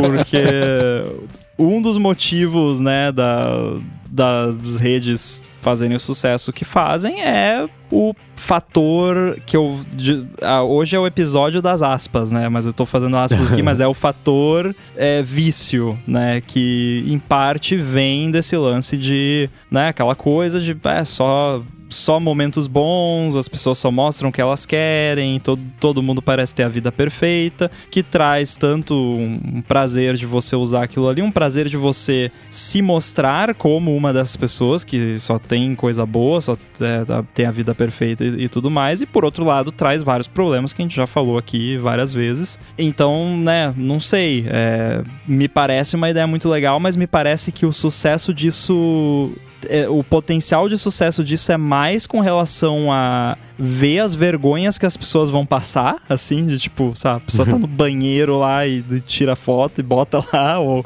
qualquer outra situação embaraçosa, do que de fato, assim, genuinamente as pessoas usarem, assim, sabe, para compartilhar a sua vida. Posso estar enganado, né, mas a sensação que eu tenho é essa, mas no geral eu achei mó maneira a ideia. É, eu achei legal, eu baixei o aplicativo, eu criei uma continha lá, arroba Bruno Casemiro, sigam-me lá se quiserem. se quiser ver foto do Bruno no banheiro. Exato, é o que eu mais faço. Não, eu, ah, não. eu, eu postei uma fotinho agora enquanto a gente tava começando a DT ali pra ver como é que funcionava, de qual era e tal. E assim, eu acho a ideia legal também, como vocês falaram, mas eu acho que vai ser uma parada que é, a longo prazo cansa. Porque agora é muito legal, né? Tipo, é, porque é, é quase, é o que eu me falou, é quase um jogo. Agora é muito da hora. Nossa, por que, que eu tô fazendo agora? Eu não sei quantas vezes vai me notificar ao longo do dia, não sei como que vai ser essa, essa, essa parada, mas, cara, vai chegar um momento que eu não vou estar tá afim de postar. Eu não vou postar mais, e aí a, a graça de ver o que as pessoas estão fazendo naquele momento acaba, saca? Até porque eu não tenho nenhum amigo que tem, então a, as fotos que eu tava vendo eram de uma galera aleatória, uhum. né? E, e, não, e não me por mais que eu goste de ver, né, coisas diferentes, não, não, não me interessa ver um monte de, de americano, sei lá, que eu não, nunca vi na vida, nunca vou ver, postando foto aleatória. E mesmo assim, dentro do Be Real, fuçando as fotos, é, muita gente posou né, posou no espelho e deu um sorrisão uhum. pra câmera de selfie, né? Então isso vai acabar acontecendo. Né? A instagramização das coisas nunca vai deixar de, de rolar. É, então, sei lá, acho que com o tempo vai cansar, né? Mas, pô, tomara que não. Tomara que a galera goste bastante e tomara que se vingar o, o Facebook não tente comprar, né? Como ideia, é sempre muito legal. Como a, né, o, vamos falar lá dos investidores anjos Falando de grana, a ideia é péssima, porque ninguém quer ver a vida real. A gente quer ver a vida imaginária. Uhum. Eu acompanho as pessoas para ver uma vida ideal, para ver uma vida que eu não levo, para ver uma vida de lavar louça, varrer chão. É, tenho a minha vida, pô. Não, não, não preciso que ninguém me mostre. Já tô fazendo, né? É, dá pra me mostrar uma vida comum, eu já, já, já tenho a minha vida. Eu quero ver uma vida extraordinária. Eu quero entrar no, no Instagram e ver, entre a, qualquer rede social, e ver fotos perfeitas. Por que, que eu quero ver fotos perfeitas? Porque foto porcaria já basta as minhas que eu tiro. É simples assim. Tudo bem que o Be Real, a proposta dele é de conteúdos realistas para amigos próximos, como né, o Bruno bem lembrou. Não é para uma coisa de larga escala, porque não funciona em larga escala. Como é que seria uma conta Be Real do área de transferência? Primeiro que nem dá, nem dá porque são quatro pessoas, né? Cada dia seria um operando a conta, assim, né? ah, então teria que ser quatro contas, né? E, enfim, e tem pessoas que têm uma vida chata, não tem jeito, é, a vida é chata. Tem pessoas que têm uma vida legal, parte da vida dessas pessoas é legal, elas sabem separar, sabem contar uma história e aí fica legal de você acompanhar e saber contar uma história é, é no Instagram, é no Twitter, é, é sei lá, aonde for. Então, eu acho legal como ideia, como para aproximar pessoas, para você montar grupinhos e você quer é o grupinho da família, e você quer acompanhar o que que, ah, legal, pô, minha filha tá estudando, pô, mó legal. Agora, para uso em larga escala, tenebroso, impossível de escolar. É, o Coca não gostou, né? não, de, de sofrência basta a minha vida. Mas você falou isso, eu lembrei de uma, eu lembrei de uma ideia que eu tive há mil anos atrás, que era criar um Instagram que era chama, ia ser arroba minha vida normal. E aí eu ia ficar postando umas fotos no stories eu na fila do banco, né? Tipo, na fila do mercado, tipo, porque isso é a vida, né? Eu pagando um boleto e tal. Mas eu partilho um pouco da sua opinião também. Eu, eu vou na rede social porque eu quero ver a coisa legal, a coisa que eu não faço, né? Se, se eu faço, eu tô aqui fazendo, tá tudo bem. E claro, por exemplo, você pega no. Se você vai no Instagram e você tem um perfil todo perfeito, ele não tem graça. Ele tem que compartilhar também parte das suas dores. E o barato desses perfis compartilhando as suas dores é como elas superam essas dores. E no Be Real é só sofrência, não tem, é, não tem esse contar de história, assim. Eu acho que é legal como uma, uma proposta contra as redes sociais em geral, mas não pegou a ideia do que, que é uma rede social em geral. É, o que eu achei curioso até de trazer essa discussão nessa semana, porque é, eu acho que foi. Eu não sei se Kyle Jenner e Kim Kardashian são da mesma família, eu sei que é tudo meio socialite, assim, de, de, de, de gringo, mas. Pessoas que são famosas por serem famosas. Profissão, famosa. é, isso, é que nem a, a, a, Como é que ela chama? Kelly do, do Ted Lasso, oh, eu sou famosa, eu sou conhecida por ser quase famosa, é meio assim. É, mas enfim, essas pessoas todas lançaram ou, ou amplificaram uma campanha do, do, do Instagram para parar de tentar ser o TikTok e voltar a ser o Instagram, porque eles estão fazendo uns testes é, que até o Rambo compartilhou no nosso grupo aqui, que deixou mais parecido, acho que com o TikTok, teste de mexer interface e tudo mais. Isso até forçou o, o Adam Mosseri, que é o CEO do Instagram, que de vez em quando ele posta uns vídeos, quando eles lançam algum teste ou alguma função que tem um, um feedback ruim muito grande, lá vai o Adam Mosseri gravar um vídeo sentado numa cadeira, olhando com o olho regalado de óculos lá, para explicar por que, que eles estão testando isso e se vocês não gostarem, paciência, porque vai ser assim daqui pra frente. Faz uns três anos que ele faz isso com uma certa frequência, porque o Instagram não cansa de decepcionar os usuários, mas as pessoas seguem utilizando. Então, né, não tem muito o que fazer. Então, tem essa, esse lance de, ah, pare de tentar ser o TikTok, voltem a ser Instagram. E ele falando assim, ah, a gente vai sim começar a colocar cada vez mais conteúdos sugeridos de pessoas que você não segue. A gente vai cada vez mais colocar vídeos na sua timeline, sim. E as pessoas parecem que não estão gostando muito dessa ideia. E a impressão que eu tenho é que quando o Instagram deixou de ser só o app de fotos bonitinhas, tudo bem que cada um usa, eu ainda uso para fazer isso. Posto três fotos por ano, geralmente eu espero que elas sejam bonitinhas, né? Então, mas tem gente que usa como um diário do dia a dia e cada um dá o uso que quiser, não tem jeito certo ou errado. Mas quando eles saíram desse propósito só de fotos bonitinhas, tentaram e, e conseguiram virar o Snapchat com stories e tudo mais, as pessoas compraram essa ideia. Agora que não é mais a dinâmica Snapchat que tá dando certo, que é promissora, e sim a dinâmica TikTok tá dando certo comendo o almoço e a janta do Facebook, o Facebook vai lá e migra de novo, e dessa vez parece que o pessoal falou, opa, peraí, vocês podem parar de, por favor, só, né, olhar para fora e ficar mexendo no meu aplicativo, na minha conta, nas minhas coisas, para você copiar o seu concorrente porque tem mais dinheiro. Essa é a oportunidade de mais dinheiro. Acho que as pessoas estão percebendo mais com essa nova mudança na dinâmica, no motivo de existir do aplicativo, que elas são só ali o, o, o, o combustível para o Facebook e, enfim, o Instagram vender anúncio e ganhar dinheiro, tudo, aquilo tudo que a gente já sabe. Então, ou essa, essa é a leitura que vocês têm da situação, ou eu, eu que estou projetando aqui é, porque eu não sou muito amigo das ideias do Zuki. Eu li completamente diferente. Primeiro porque eu acho uma grande ironia você rejeitar o TikTok. Porque o TikTok, ele nunca foi TikTok. TikTok era Musical.ly. E, ele próprio se mudou. o TikTok começou de um jeito né, e, e, hoje tá de outro.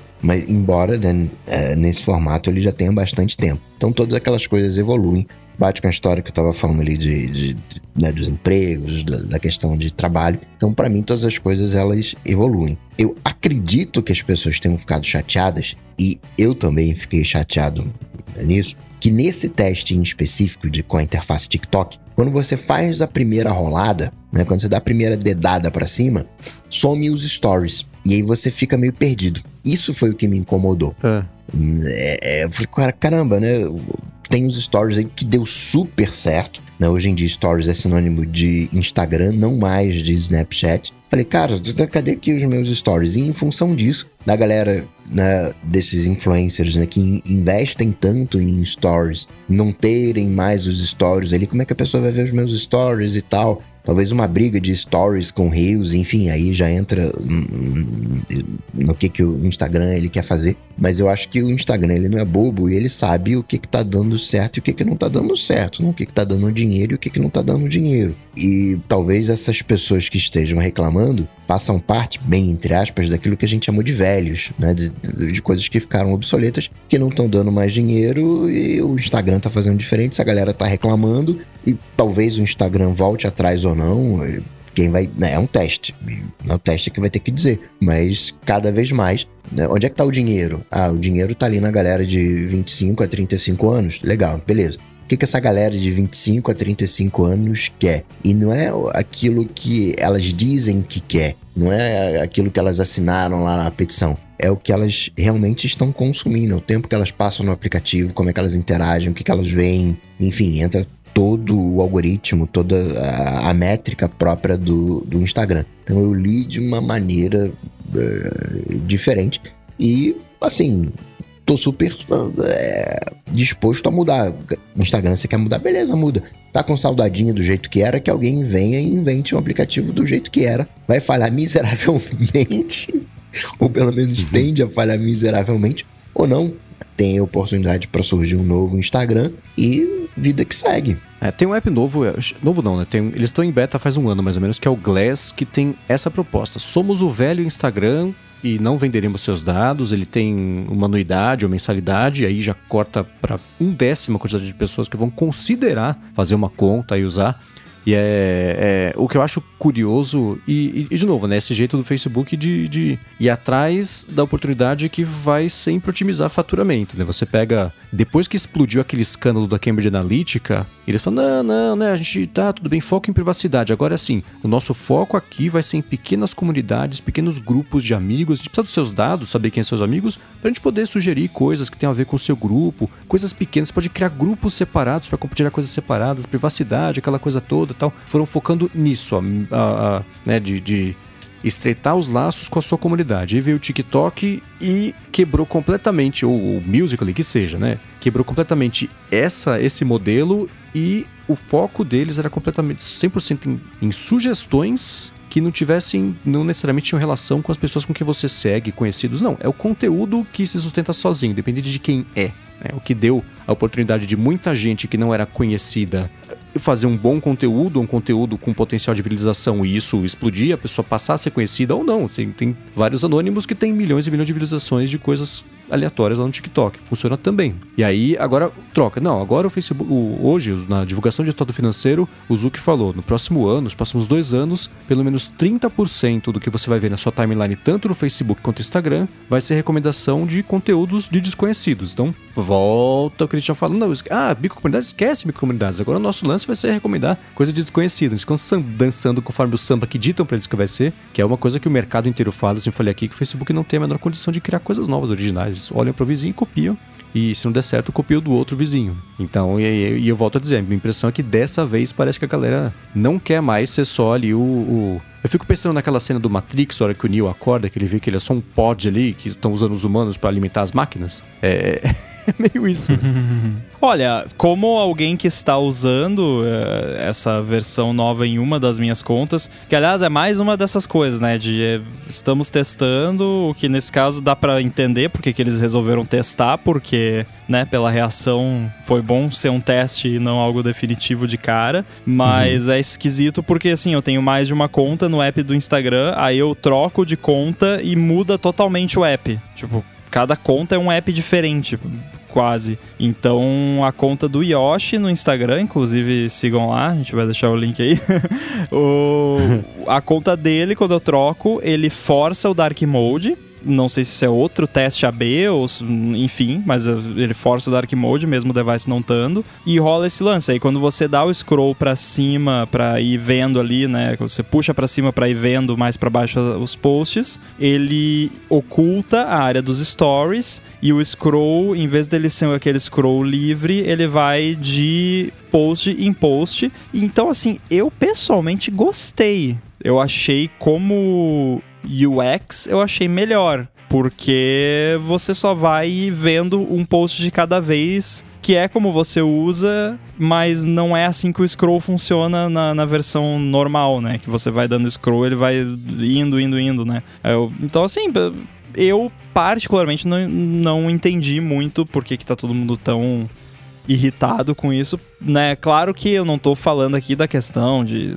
mais timeline algorítmica, todas essas outras questões, estou falando puramente da experiência de usar essa versão, né? Então para mim tá ok, assim, eu não achei tão ruim assim. Agora essa coisa toda de, né, cada vez menos você vê o que você quer e você vê só o que tá sendo sorteado para você é complicado. É, eu vou cair na falácia de fazer analogia com o mundo real, mas é, tava, é, esse foco de, de, sugerir as coisas versus o que você escolher é que nem você ligar num canal aleatório, num canal de TV que sorteia conteúdos aleatórios versus você colocar nos canais com o conteúdo que você quer ver, né? Então, é, é, ou TV por assinatura, sei lá, você assina a TV, você tem uma gama de 60 canais, 150, 200 canais, não sei quantos canais tem TV por assinatura, mas ainda assim é como se tivesse um, o seu único canal disponível fosse um que ele sorteia ou escolhe para você o que você, ah, o que ele acha que você vai querer ver, e você perdeu o controle sobre isso. Por outro lado, só um detalhe, um por, antes que, porque já deve ter 50 mil e-mails e tweets, não é aleatório, né? É baseado no seu perfil, né? É, a questão é o que ele acha que você bem... vai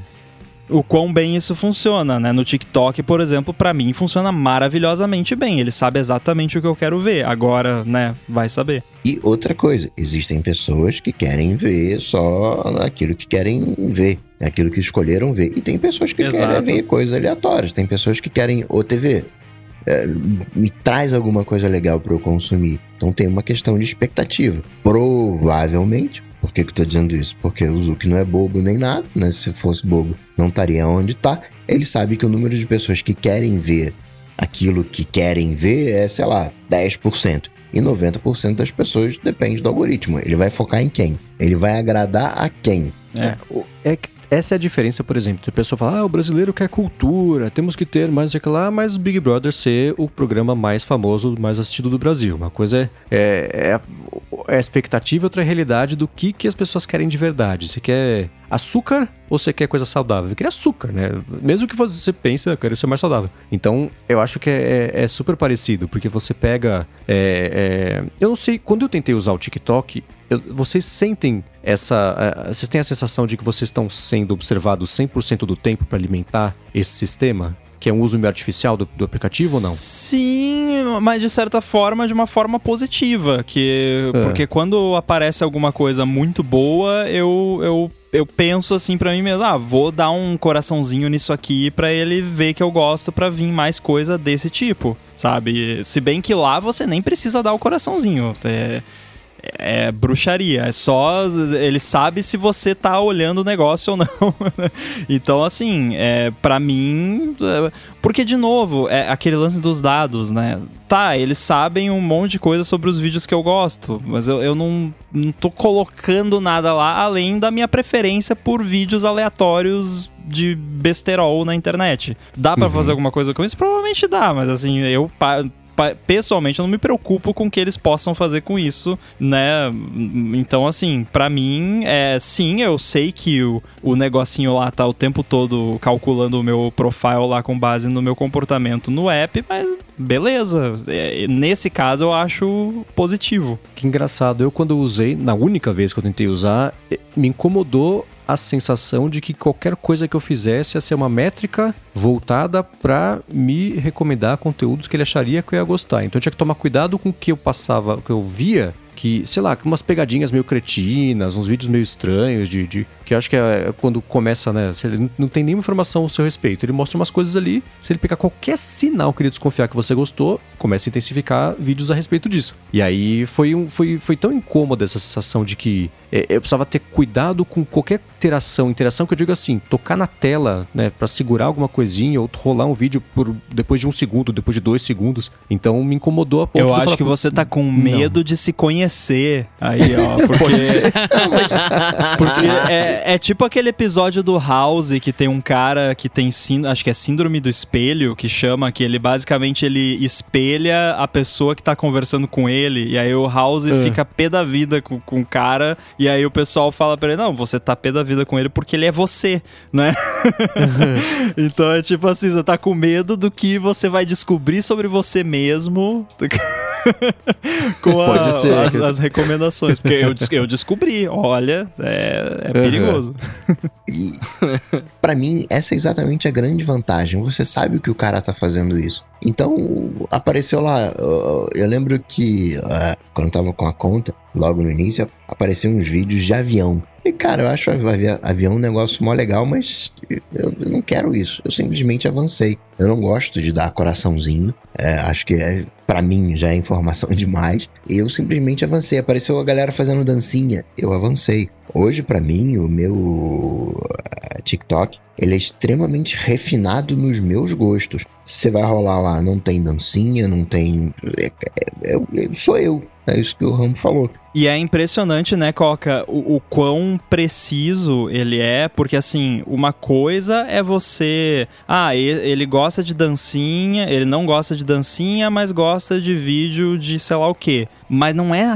Porque são categorias muito amplas, né? Então, às vezes, eu posso gostar de dancinha, mas é de uma dancinha específica. Ou é quando é um tipo de pessoa específica que tá dançando. Ou quando, sei lá, aparece uma música tal. Então, ele é muito preciso, porque às vezes dentro de uma mesma categoria é. tem coisas que te interessam e que não te interessam, e até nisso ele consegue sacar, assim. E, e eu acho que, na verdade, o, o, o, grande. Porque tem todo esse mistério, né? De o algoritmo do TikTok. Eu acho que a grande sacada do algoritmo deles não é tanto entender você que é o, é o que mais no, nos pega, porque é, somos nós, né? Que foi o que assustou o Mendes, inclusive. Mas é que ele entende muito bem o vídeo. Eu acho que essa é a parada. Ele sabe exatamente o que tá rolando no vídeo. Porque de você, que nem você não dá nem coraçãozinho. Eu dou às vezes. Mas é só quando é assim, nossa, isso aqui é muito bom, eu quero ver mais sobre isso. É, você nem dá coraçãozinho. Por, o input que você dá é basicamente se você passa o vídeo ou não. É isso. Uhum. Ou talvez, é claro que tem também, tipo, ah, quantas vezes você vê de novo o vídeo, porque o vídeo faz o loop lá e tal. Mas assim, é, é basicamente isso. Então a grande sacada é que ele entende o vídeo, ele entende o que tá no vídeo para que ele consiga com muita precisão saber, não, aqui é uma dancinha. Ah, mas essa dancinha aqui é a dancinha tal e essa ele gosta porque ele assistiu várias vezes. Essa outra é outra dancinha. Então não é simplesmente, ah, tem gente dançando nesse vídeo, que é uma parada que hoje em dia você faz de, de olho fechado, né? O computador não tem olho, mas enfim, você entende. é, é uma parada super simples de você detectar hoje em dia em vídeo, mas ele não, ele saca exatamente o que está rolando no vídeo para montar esse perfil. Então, o conhecimento do algoritmo não é tanto sobre você, é sobre o conteúdo que ele tem no app para te oferecer. Eu, eu adestro cachorros, eu adestrei a app e minha, minha cadela. E eu mostrei para ela exatamente aquilo que eu esperava dela, né? E, e ela tava no modo né, de aprendizado, tava no modo TikTok. E eu fui mostrando para ela exatamente as coisas que ela que eu queria que ela fizesse. E uma das coisas que eu queria que ela fizesse, quando ela mordesse, ela não abrisse a boca. Então, você tá com uma bolinha para ela, ela vai lá pegar a bolinha, vai trazer para você, mas ela não solta, ela fica mordendo a boca. E eu não ensinei a ela a soltar a bolinha, porque eu não quero que ela solte a bolinha, porque eu quero que ela sempre fique com a boca fechada. Ela gosta de meia, meia. Não, eu, é porque eu fico brigando com o Yoshi aqui que ele nunca solta a, a bendita da bolinha. Você joga, ele vai lá todo feliz, traz para você todo feliz, aí ele quer que você jogue a bolinha de novo, mas ele não, não larga a bolinha.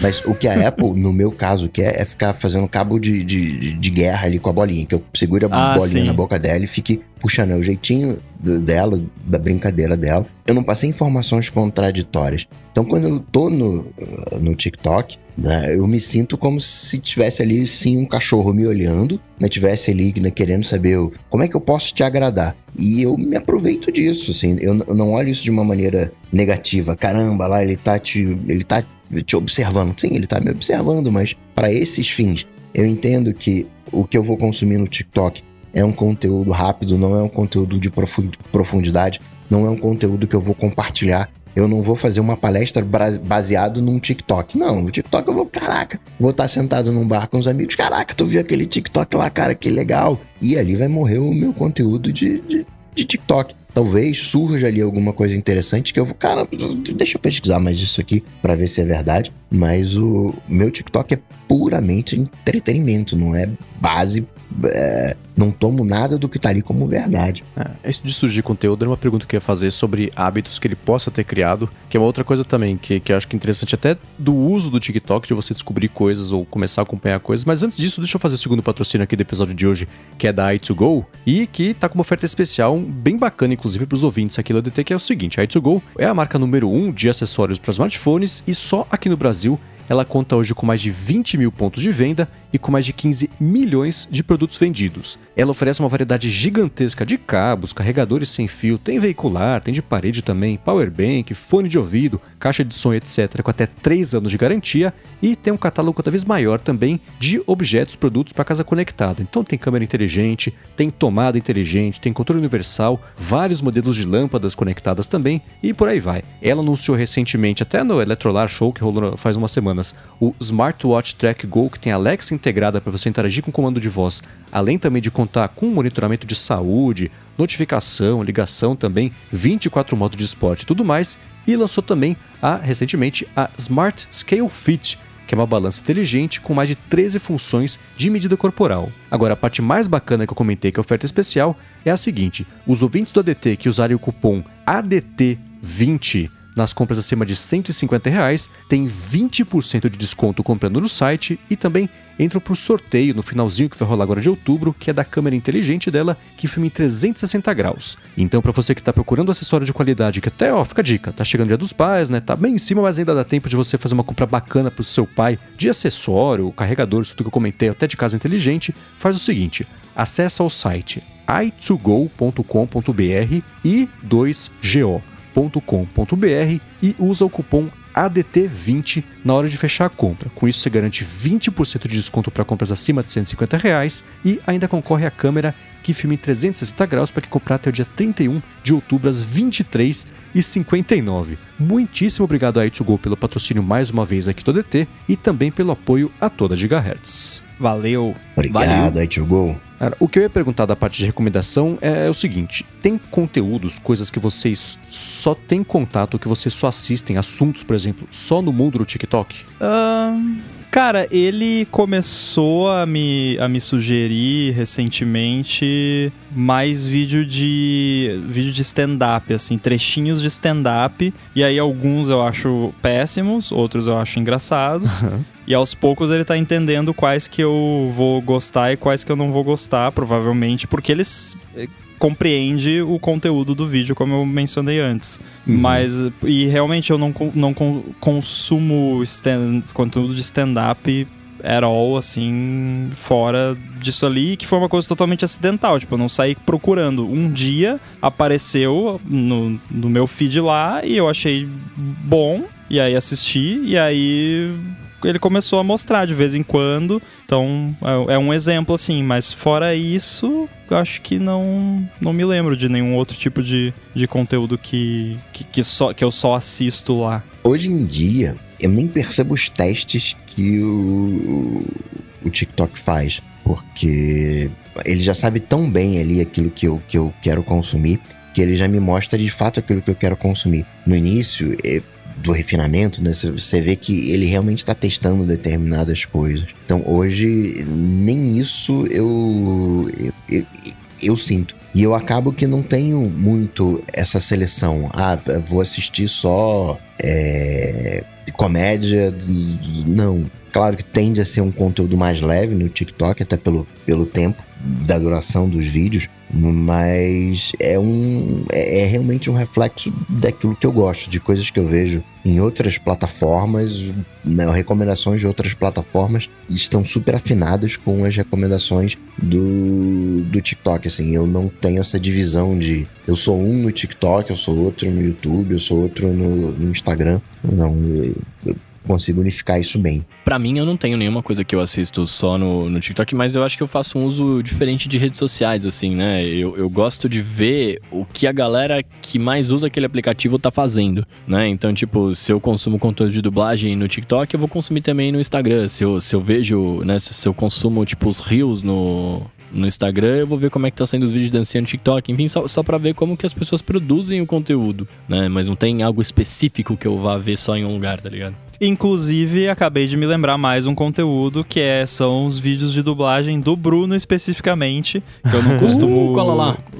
não costumo consumir muito conteúdo assim, quando tem às vezes alguma entrevista com algum dublador e tal, eu até assisto às vezes, mas é, é bem raro. Agora os vídeos do Bruno no TikTok eu assisto todos. Oh, muito obrigado. Continue Também. assistindo, assistam, se, façam o exemplo do Rambo.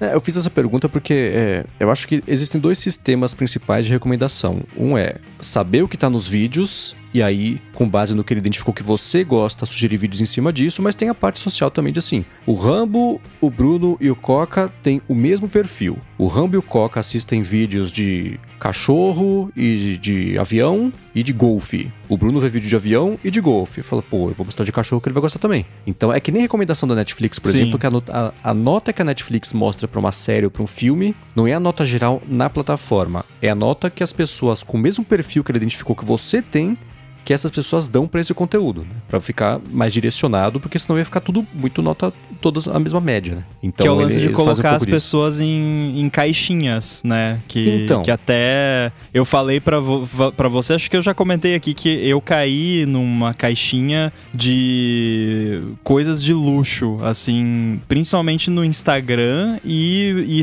até por e-mail vem uns spam pra mim que é, é tudo coisa assim de, de iate, de a- apartamentos caríssimos e jatinho particular, um monte de umas loucuras assim que não sei da onde que, que tiraram isso, mas enfim. Uhum. É, mas eu acho que no caso do TikTok ele é um pouco especial, porque eu acho que as caixinhas que ele usa, elas vão diminuindo de tamanho cada vez mais. Porque ele começa com esse perfil mais generalizado, que é- foi o que você falou, né? De testar se o cara que gosta das duas coisas que aquele perfil gosta vai gostar da terceira também. Então ele Uhum. começa assim, mas aí ele vai afunilando e, e- e- e chega num ponto que fica muito específico. É, né? E esse de caixinha é, é isso, né? Vai definir. Não, quem disse que eu não gosto de vídeo de pesca? Você tá mostrando isso pra mim? Será que eu gosto? Né? Que você falou de descobrir alguma coisa a seu respeito. Mas pode ser uma coisa também que aí eu acho que é um, é um, risco, depende, claro, de como é que a plataforma é feita, de começar a mostrar isso pro Bruno, por exemplo, lá vídeo de. Qual que era? O terceiro cachorro, né? É, e aí ele passar a gostar. Por isso que eu perguntei pra vocês se vocês estavam vendo alguma coisa que só, você só vê no TikTok e não tem hábito em outros lugares. Que ele começa a moldar o gosto do Bruno pra ele passar a ter mais contato com isso e gostar disso também, versus ser uma coisa que ele poderia se interessar ou gostar e, e não interesse natural, né? É, é, é o contrário, é forçando isso. Que é como o Instagram, por exemplo, tá fazendo, ao invés de forçar conteúdos, forçando a dinâmica nova de usar o aplicativo, que a galera não tá gostando, né? Então, e, e tem até um texto que eu achei bem interessante, que é da Taylor Lawrence, que é uma jornalista de tecnologia, que ela fala assim: vocês estão querendo Instagram velho? Vocês não estão querendo Instagram velho. A, a plataforma tá muito diferente, mas o jeito que a gente cria e consome coisas mudou também. Se o Instagram voltasse a ser como é que ele era lá no comecinho, ninguém ia usar. Porque as pessoas estão acostumadas, mudou o, o jeito de consumir e hoje migrou mais para vídeo. E é uma coisa que, curiosamente, até o Adam Mosseri, que é o CEO do Instagram, fala também. Vocês estão, né? Vocês estão reclamando que não gostam muito de vídeo, mas a gente tem métrica aqui e as pessoas estão gostando. As pessoas. Vocês podem estar consumindo sem gostar ou sem perceber que vocês estão gostando, mas vocês estão consumindo. E aí volta a esse argumento de as pessoas estão gostando ou você está martelando isso tanto que elas estão. Isso está virando um hábito meio que mesmo que a contragosto, mas eu, eu concordo relutantemente com essa ideia de que é impossível voltar à plataforma como ela era antes, porque a geração e criação de conteúdo evoluiu, mudou, e ela não é mais como era antes. Era só foto por quê? Porque as câmeras eram uma porcaria, e mal filmavam. Então a gente usava o que a gente tinha, tinha, aquele, tinha medo não de tinha filtros. banda. É, então, né, para consumir isso, para baixar, para subir. Então você tinha um monte de filtro super pesado para esconder a falta de capacidade técnica da foto ficar boa, porque era aquele bando de foto VGA de 1 megapixel, e, e não é mais assim. Então o próprio jeito da gente expressar criatividade com que a gente posta mudou e tem muito mais possibilidade. Não comporta mais você fazer um aplicativo só de foto, ou reforçando o ponto do Coca. Boa sorte querer fazer um aplicativo assim que vá bombar, porque não, não, não é mais assim. Internet não, é, não existe mais nesse mundo, ela passou disso, né? É, é profundo isso, porque Gosto, no final das contas, é hábito. Você gosta daquilo, daquilo que você é, é habituado. Essa aqui é a verdade. Se você passar, sei lá, três meses lendo livro de espionagem, muito provavelmente você vai andar na rua olhando para trás, vendo se tem alguém, né? Aquilo te impacta de alguma maneira. E isso, enfim, documentado, tem estudos que mostram. Só que você passou três meses naquilo e aquilo te moldou. Não tem como, né? Se tem um videozinho de 30 segundos que uh, te incomoda, você não vai assistir aquele videozinho de 30 segundos que te incomoda durante três meses. Você vai passar para o próximo. Então aquilo não, aquilo não te molda. Né? E hoje os estudos estão mostrando que o, a recomendação do YouTube não deixou as pessoas mais extremistas. As pessoas eram extremistas, elas só não sabiam que eram uh, extremistas. Não foi por causa do, do YouTube. Eu gosto de determinadas coisas que certas pessoas metidas né, naquele perfil extremista gostam. E o YouTube me recomenda um conteúdo extremista, digamos assim, é, doutrinário. E, cara, isso não tem nada a ver comigo, eu vou e avanço. Mas certas outras coisas eu consumo. Então, eu não fiquei, né, mais isso, menos aquilo por causa do YouTube. Eu continuo sendo eu. O YouTube, ele vai tentar ali, peraí, deixa eu ver se isso aqui também funciona. E aos pouquinhos ele vai aprendendo. Então, eu vou dizer que a gente não quer o, o Instagram é, como ele era. Existe métrica, isso está sendo medido, e essa métrica não muda o nosso comportamento, porque apesar de poder mu mudar o comportamento, é muito curto. Né? Ele vai te jogar três videozinhos ali. E se você não comprar aquela ideia, não vai ter o quarto. Então ele não chega a mudar o teu comportamento, né? quem você é, né? o teu hábito, o teu gosto. Eu acho que esse lance da, da que, até o que o Mendes falou, de ah, o conteúdo que apareceu lá, que aí, de certa forma, ele categorizou você naquele perfil, mostrou conteúdo, então você, de certa forma, foi condicionado a gostar daquele conteúdo. Eu colocaria de outra forma, você já gostava e não sabia, né? É, até podemos filosofar aqui, né? Se você, digamos, tem uma comida que você nunca provou, e aí você foi lá, provou agora essa comida e você gosta. Não é que você aprendeu a gostar ou que foi condicionado a gostar, você só descobriu que gosta, né? você nunca tinha, tinha provado. É, e, e, por isso que eu até brinquei do lance, né? Ter medo, medo de, de se descobrir né, no, na plataforma. Mas eu queria comentar sobre esse lance da, da ah, métrica, mas vocês estão gostando. E isso é muito complicado porque é muito fácil você pegar qualquer métrica e usar para provar qualquer ponto que você queira provar. né? Ainda mais num caso como esse, onde nós não temos acesso uh, aos dados, né, de fato, para poder falar. Então eu já vi isso acontecendo quando trabalhei em, em, empresas maiores que, que tinha essa galera que ficava martelando lá os, os, números o dia inteiro. Aí chegava lá, pô, mas olha aqui, ó, segundo esse relatório aqui, ó, o engajamento de não sei o que, do funil, não sei das quantas. Aí você ia lá, olhava de novo, não, mas ó, eu consigo usar os mesmos números para argumentar o, a minha opinião e não e você tá usando para, né? Então rola uhum. muito disso, rola muito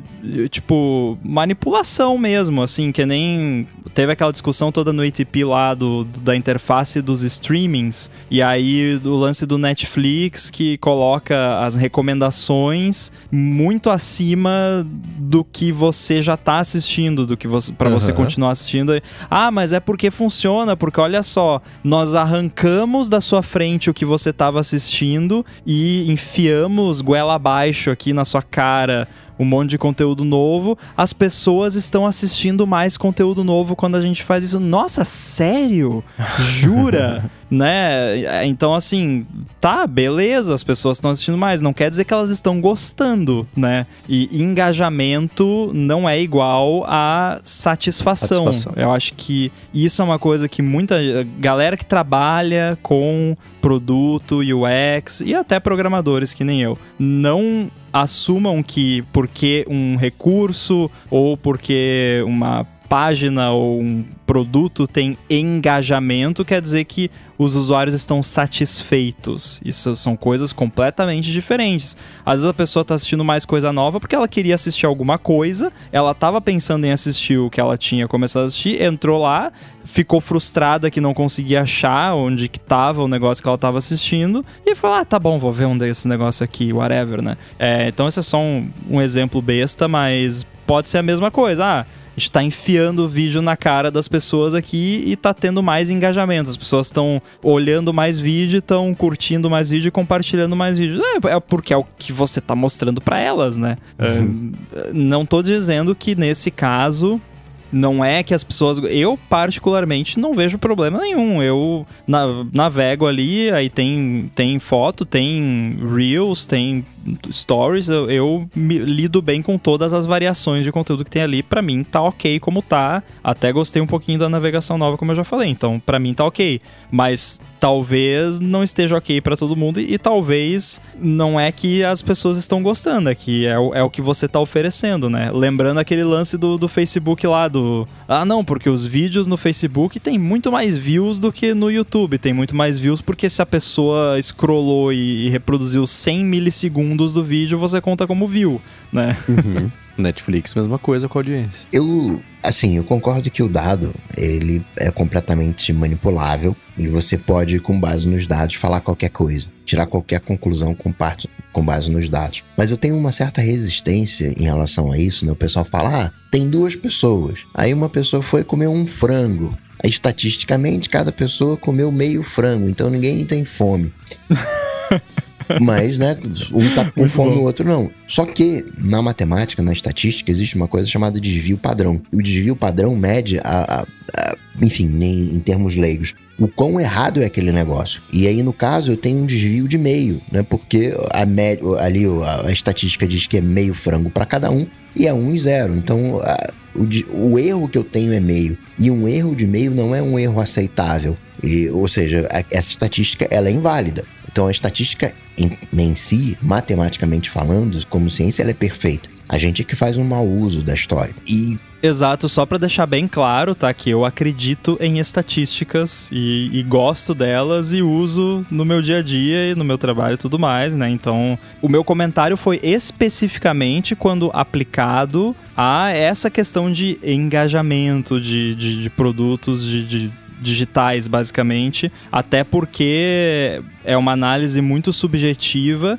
e principalmente num caso como esse, no qual nós não temos acesso à, à informação. É, é, só uma afirmação, não, mas nós vemos aqui que o engajamento está melhor, né? Mas é exatamente por isso. Eu acho que existe um elemento na estrutura Facebook muito forte que é dinheiro. Ou seja, eles têm que exibir anúncios é, e têm que ganhar dinheiro, e isso significa, por mais, ah, ele exibiu um anúncio, contou como viu aquilo que não era. Para efeitos práticos, o, o que o Facebook ele tem que fazer é agradar o cara que está anunciando. O cara que está anunciando tem que vender. Se o cara que está anunciando está vendendo, ele está contente, vai né, anunciar de novo, e aí o, o vai ganhar mais grana.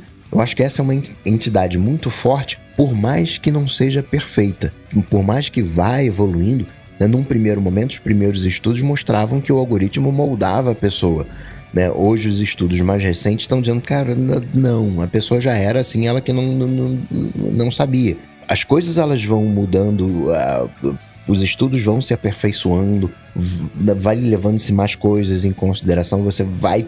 Existe uma tendência em chegar mais perto da verdade, e no caso do Facebook, a verdade é o dinheiro, né? colocando em. Né? Porque é uma empresa, colocando em termos práticos. Então, eu acredito que o, o Zuck, ele quer me manter, ele tem interesse em me manter mais tempo na plataforma. Seja por engajamento, seja com raiva, seja insatisfeito. Caraca, eu, eu, eu tô danado da vida. Eu vou entrar aqui no Instagram para ver como é que o Zuck vai me deixar mais danado da vida. Tudo bem se a pessoa hum, gosta disso. Isso vai fazer com que o Zuck me exiba mais anúncios e ele tem que me exibir anúncios que sejam relevantes. Ele precisa me conhecer, precisa entender sobre o que é aquele anúncio para coisa prosseguir. Então, uh, por mais que eu entenda que a, o mecanismo não é perfeito, eu entendo que nas métricas do Zuck existe uma entidade muito forte. Eu não consigo ver, ah, o Zuck ele quer manipular a humanidade. Tá, pode ser.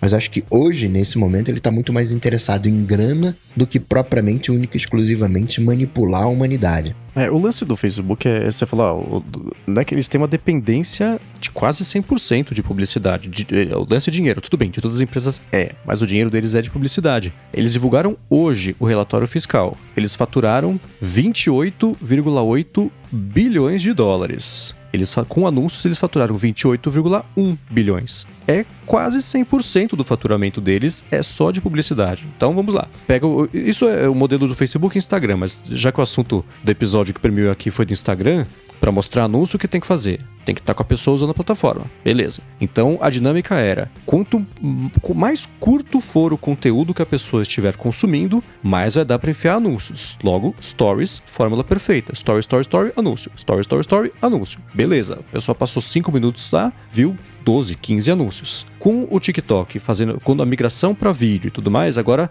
a métrica virou. A gente precisa de conteúdos que segurem o usuário na plataforma, que eles passem o tempo aqui, porque aí pelo menos vai passar no TikTok. Eles vão tá, a gente vai prender a galera aqui. O que, que faz? Direciona a, os criadores de conteúdo a fazerem os. Eu vou falar, eu odeio os termos, mas eles são esses, né? Os conteúdos que engajem e segurem as pessoas. Por isso que você tem aqueles vídeos que levam um minuto para não acontecer nada, nos últimos três segundos acontece alguma coisa. Que você fica lá esperando, está lá dentro do aplicativo, você está lá, você está lá, você está lá, terminou, pum, já vai pro próximo vídeo, ou mostra o anúncio. Então, e outra, os criadores Mendes, de conteúdo são recompensados por fazer isso. Nisso, nesse vídeo longo e mostra no finalzinho de três segundos, muitas das vezes nem é três segundos, é meio segundo. Para quê? Para você, então, caramba, eu, é. não, eu, não, eu não vi deixa eu ver de novo porque eu não vi. Aí você tem que assistir um minuto, Exato.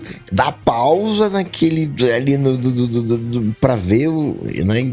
Ainda tem. E não dá pra avançar o conteúdo, né? Exato. Tem, né, Não é que eles nunca pensaram em colocar um botão de acelerar, um de play e pause. De... Não, é porque é pra você ficar lá vendo, te prender ali, te segurar vendo. Então, o incentivo que eles dão pro criador de conteúdo é: ah, vo- você tá, achou o jeito certo de segurar as pessoas aqui no aplicativo. Então, você vai ser mais recomendado. Aí, os outros criadores de conteúdo ficam analisando o que, que o mais recomendado tá fazendo, todo mundo começa a copiar. O resultado é mais gente ainda passa tempo ali por dentro do Facebook e é, com isso gira a máquina do anúncio. Só que isso tende a cair. Esse tipo de engajamento falso tende a cair. Sim, Por quê? Sim. Porque isso não dá grana. Isso aí foi uma brecha que alguém sacou no algoritmo, explorou isso no algoritmo, deu certo, enfim. Mas pro. Eu diria que no longo prazo a gente vai ver o avanço do vídeo no, no Instagram. Por quê? Porque o Instagram ele não ganha grana com isso, ele ganha grana com anúncio. Então, whatever, se você. é, naquele anúncio, naquele vídeo em específico, o que, que aconteceu? O importante é que você ficou de alguma maneira satisfeito. Vai chegar um momento de insatisfação por esperar um minuto para ver aquele meio segundo. Vai ser permitido avançar para você chegar mais rápido no anúncio, ter o view e, e- e agradar essa máquina de dinheiro. Hum, Sabe por que não? Porque aí entra o poder de você ter 2 bilhões de usuários. Eles falam, oh, para vender a plataforma Facebook, eles falam o quê? A gente tem uma retenção de X Pode mil horas por dia desse público aqui. Eles passam tempo no nosso aplicativo, anunciar com a gente, não com o nosso concorrente, porque é aqui que tá a galera. E eles inflam Pode isso, obri- não obrigando, mas ainda assim direcionando as pessoas a passarem mais tempo lá. A Pode quantidade de anúncios vai reduzir. Vai mesmo.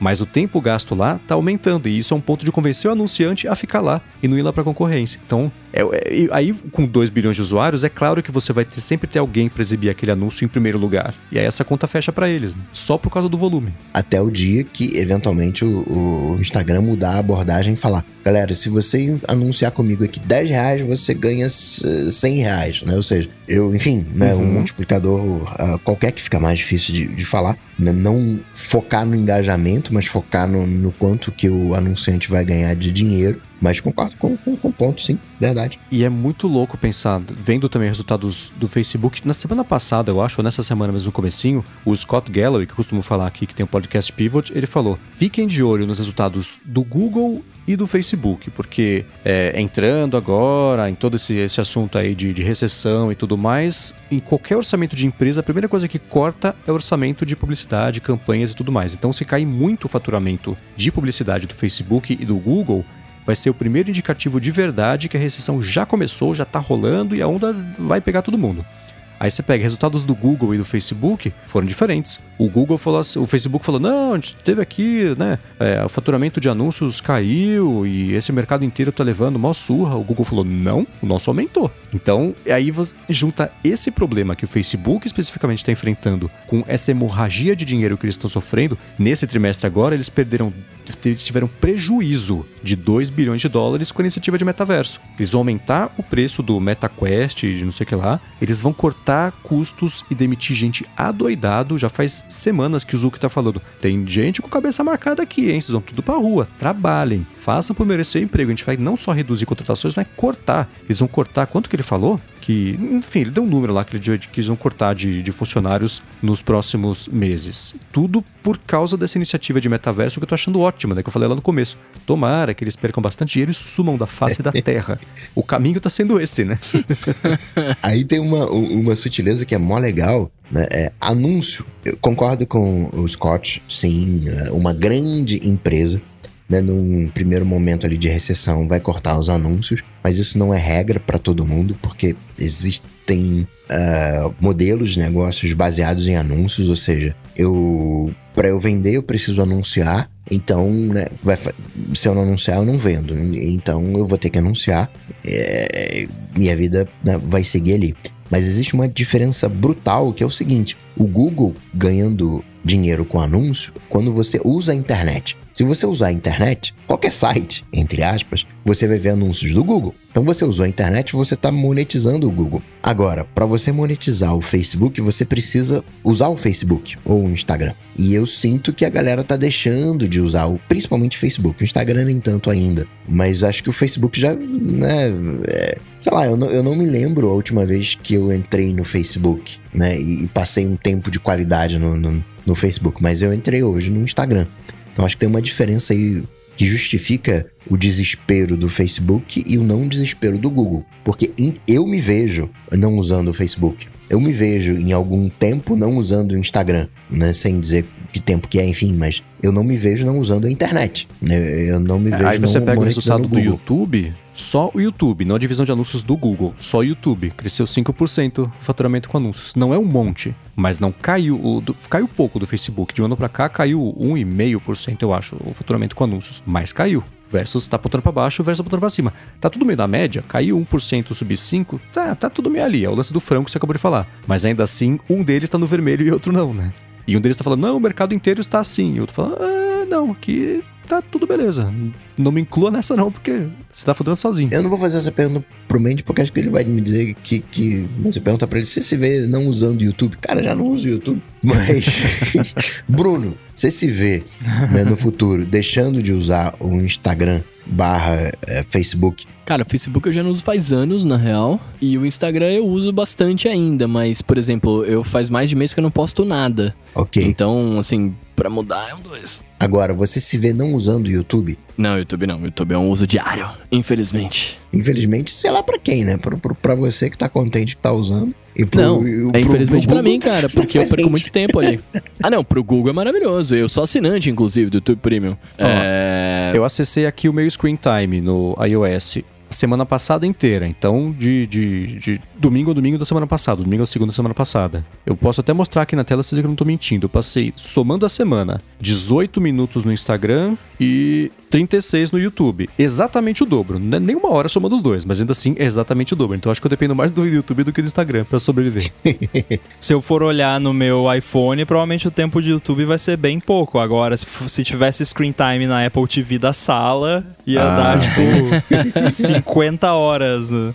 Mas é, eu, eu conseguiria largar o Instagram numa boa. Agora, o YouTube, o YouTube é, é a minha TV, basicamente. É, TV aqui em casa é YouTube pra coisas. é, é o equivalente ao que seria, digamos assim, a TV aberta, que é aquela coisa mais aleatória, mais relax. E né, Netflix, Apple TV Plus, é outros streamings pra quando é pra assistir um conteúdo mais sério, né, uma série, uma coisa. Vamos ver se essa rejeição a esse Instagram novo vai fazer eles mudarem de ideia, mas pelo visto o próprio Adam Mosseri falou que não, então vai ser isso, a galera vai ter que engolir mesmo. Encerrado esse assunto, vamos pro Alô ADT, que é a parte que você que está escutando aqui o episódio pode interagir com a gente, tem uma pergunta, quer saber nossa opinião sobre alguma coisa, manda um tweet com a hashtag AlôADT que a gente responde aqui no finalzinho do episódio, mas antes disso eu quero tirar um minutinho aqui para agradecer a ExpressVPN que também está patrocinando aqui mais esse episódio também do ADT. A ExpressVPN oferece duas grandes vantagens para quem é usuário do sistema, do serviço deles na verdade, que é você se conectar de um jeito seguro para poder navegar na internet e também o fato de você poder usar a internet como se estivesse em algum outro lugar do mundo. Privacidade todo mundo sabe, né? Se você se conecta numa, numa internet que é compartilhada, um aeroporto, um shopping, hotel, coisa assim, não é muito difícil, nem, nem, nem impossível nem muito difícil. É até provável que alguém possa ter se enfiado ali no meio da conexão, não por malícia do lugar que oferece a conexão, mas porque essas coisas são menos seguras mesmo e aí seus dados ficam em risco. Com o ExpressVPN você passa a ter sua conexão criptografada, isso no telefone, no computador, no tablet, para TV eles têm aplicativo também, e você pode usar a internet mesmo que não seja protegida, sem medo, porque seus dados vão ficar seguros lá na mão deles. Isso, claro, também sem perder em velocidade e qualidade da conexão, porque eles investem muito em você ter uma conexão estável, segura e rápida. Porque VPN é aquela coisa, né? faz um caminho maior o dado para ir para lá e voltar, então isso pode afetar a conexão. Com eles, eles prometem que vai ficar bacana a velocidade. E a alternativa, a opção de você usar a internet de um outro país, é o seguinte: se você estiver viajando, por exemplo, e quiser acessar no YouTube um vídeo que só está disponível no Brasil, você liga lá, fala que finge que está no Brasil, faz o roteamento pelo Brasil e aí você passa a acessar esse vídeo Netflix a mesma coisa, tem catálogos diferentes em países diferentes. São coisa de 100 países que a ExpressVPN oferece para você poder se conectar e fazer esse roteamento. Então, para você conhecer melhor a ExpressVPN com desconto, na verdade, você poder usar por 3 meses de graça assinando o plano anual, você faz o seguinte: acessa expressvpn.com/adt.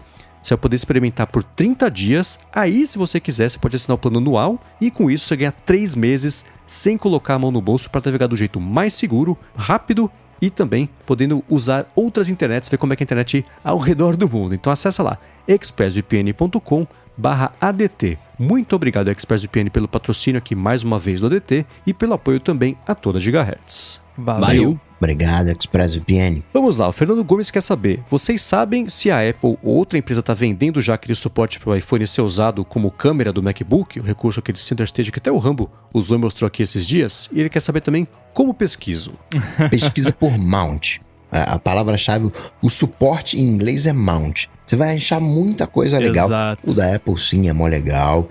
Se você quiser o da Apple, é Continuity Camera que aí você vai, você vai ter o, o caminho das pedras, o recurso nesse né, de usar a câmera como do iPhone como webcam é Continuity Camera, mas de suporte, né, que às vezes a gente né, vai para stand, né? Não, não é stand, é mount. Procura por mount que tem muita coisa legal mount que você coloca do lado do MacBook com o suporte magnético, né? Você fixa do lado do Mac, aí você usa, você conecta magneticamente e fica os dois ali do, eh, do lado. Cara, tem muita coisa legal de mount de, de iPhone para colocar em monitor, para colocar no Mac, para colocar em mesa. O que não falta é criatividade. É isso aí, Coca. Muito bom você lembrar que já existem né, no mercado aí vários produtos que podem ser usados com, com esse recurso. Agora, se você quer aquele bonitão lá que apareceu na Keynote, perfeitinho, que magnético, papapá, cheio de firula, nem tem tanta firula assim, mas é, é, é até que é bem simples. Mas enfim,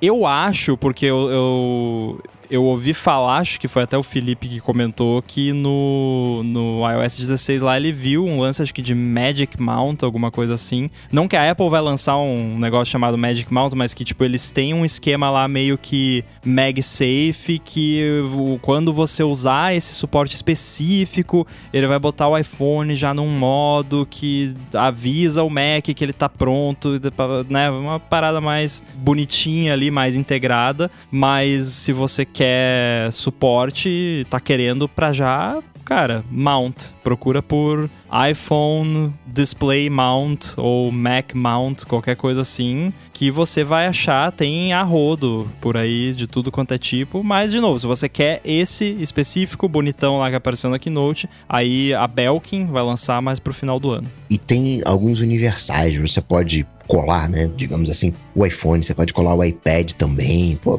tem muita coisa legal. Deve ter para imprimir também na impressora 3D.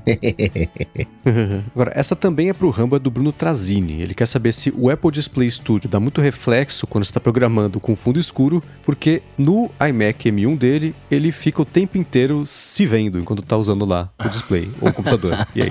Ah, eu vou dar a minha resposta preferida. Depende, né?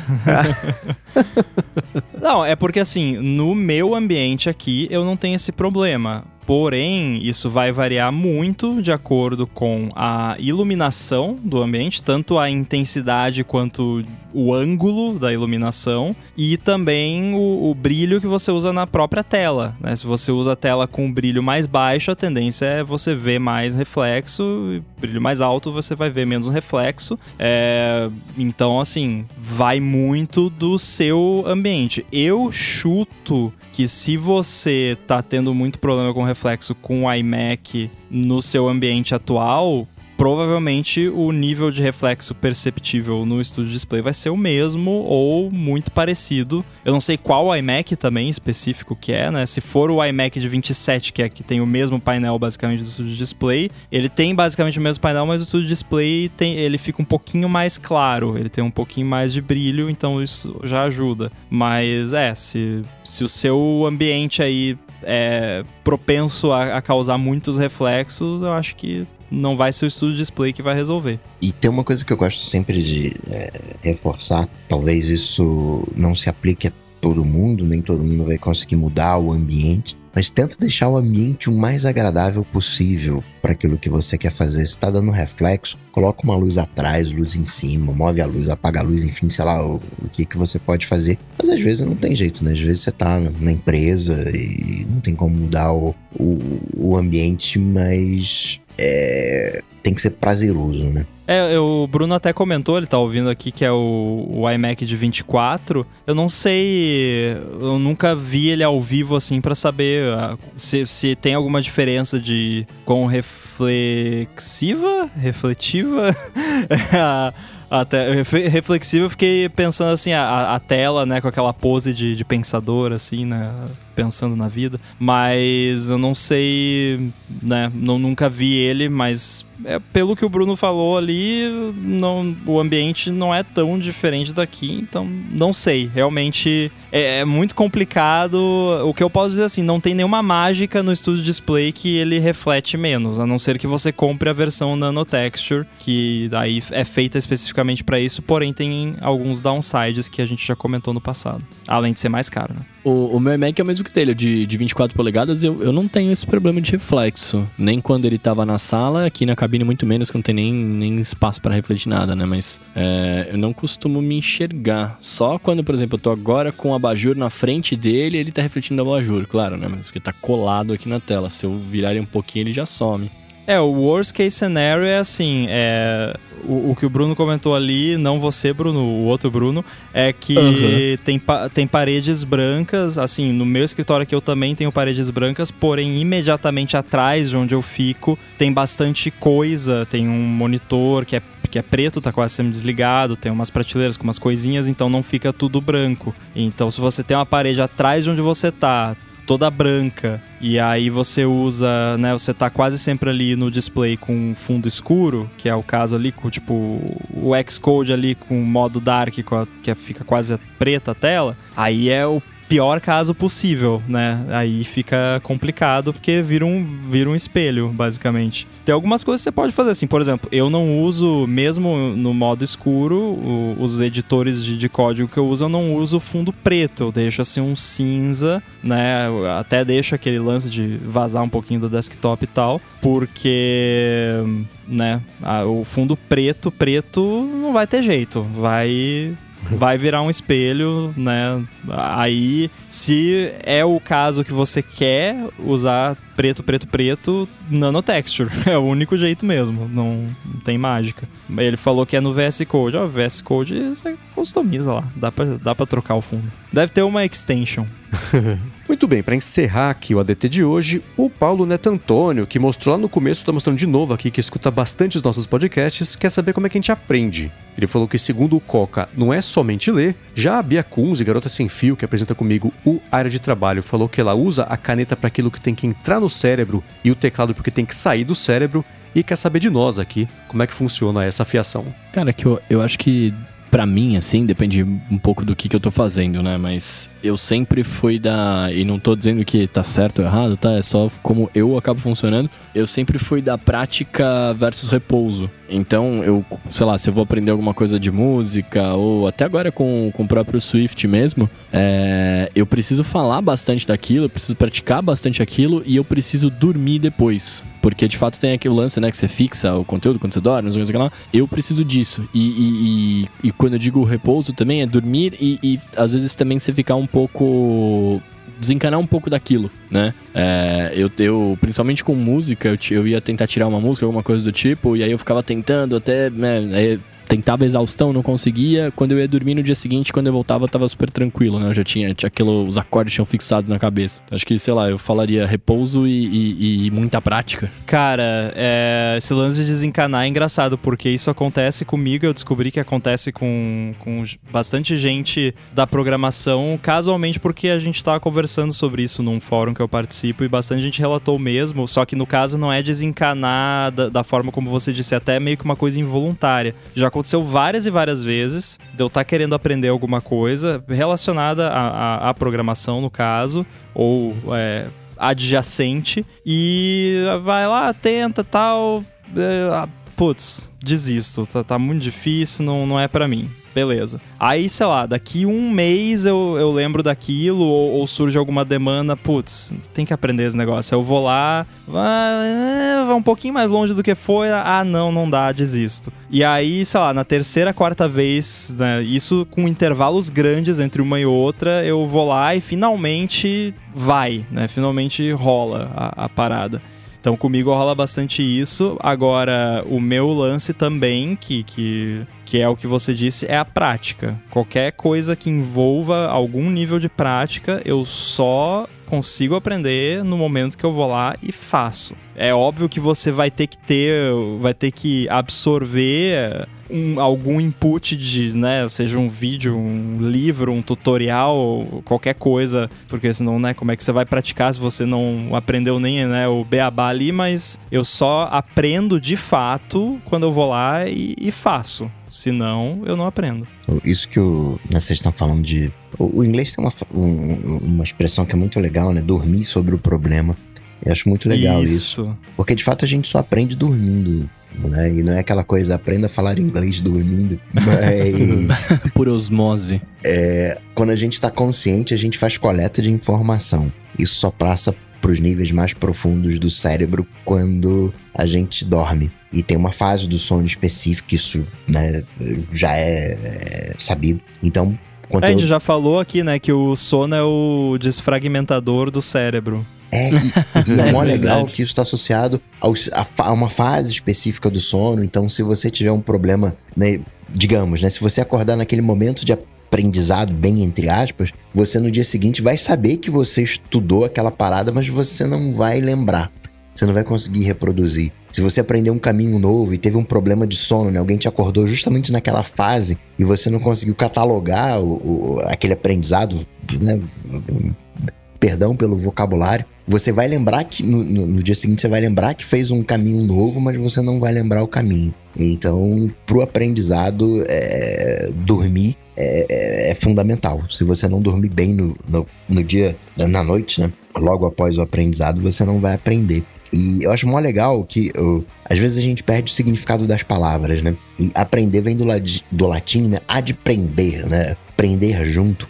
E é um, a ideia do aprender é aquilo que, no final, aquilo que você prende em si, né? Você prende junto, mas você não fica parado, você se move. Então acaba que no final das contas é algo que você leva consigo. E aquilo que você leva consigo, você tem que ter condições de acessar a qualquer momento. Se você leu um livro e não consegue acessar a qualquer momento o conhecimento daquele livro, você não aprendeu as coisas daquele livro. Você pode até lembrar a ideia geral daquele livro, mas né, se você fizer terapia para mudar algum comportamento que você tem, alguma coisa que você tem, leva pelo menos aí, assim, vou ser bonzinho, um ano. A galera vai falar, um ano leva mais do que isso, mas vou dizer um ano, leva mais. Mas então aí você já entende o que, que é o aprender. É um processo longo. Eu gosto de aprender pelo exemplo. Né? Eu já estou no momento em que, é, quando eu vou ler um livro, eu escolho qual livro que eu estou lendo, aquele livro tem que responder uma pergunta que eu, que eu, né, eu falei de adestrar cães hoje. Eu tenho muita curiosidade de adestrar gato. É, muita gente diz que não é possível. Eu acho que é possível, né?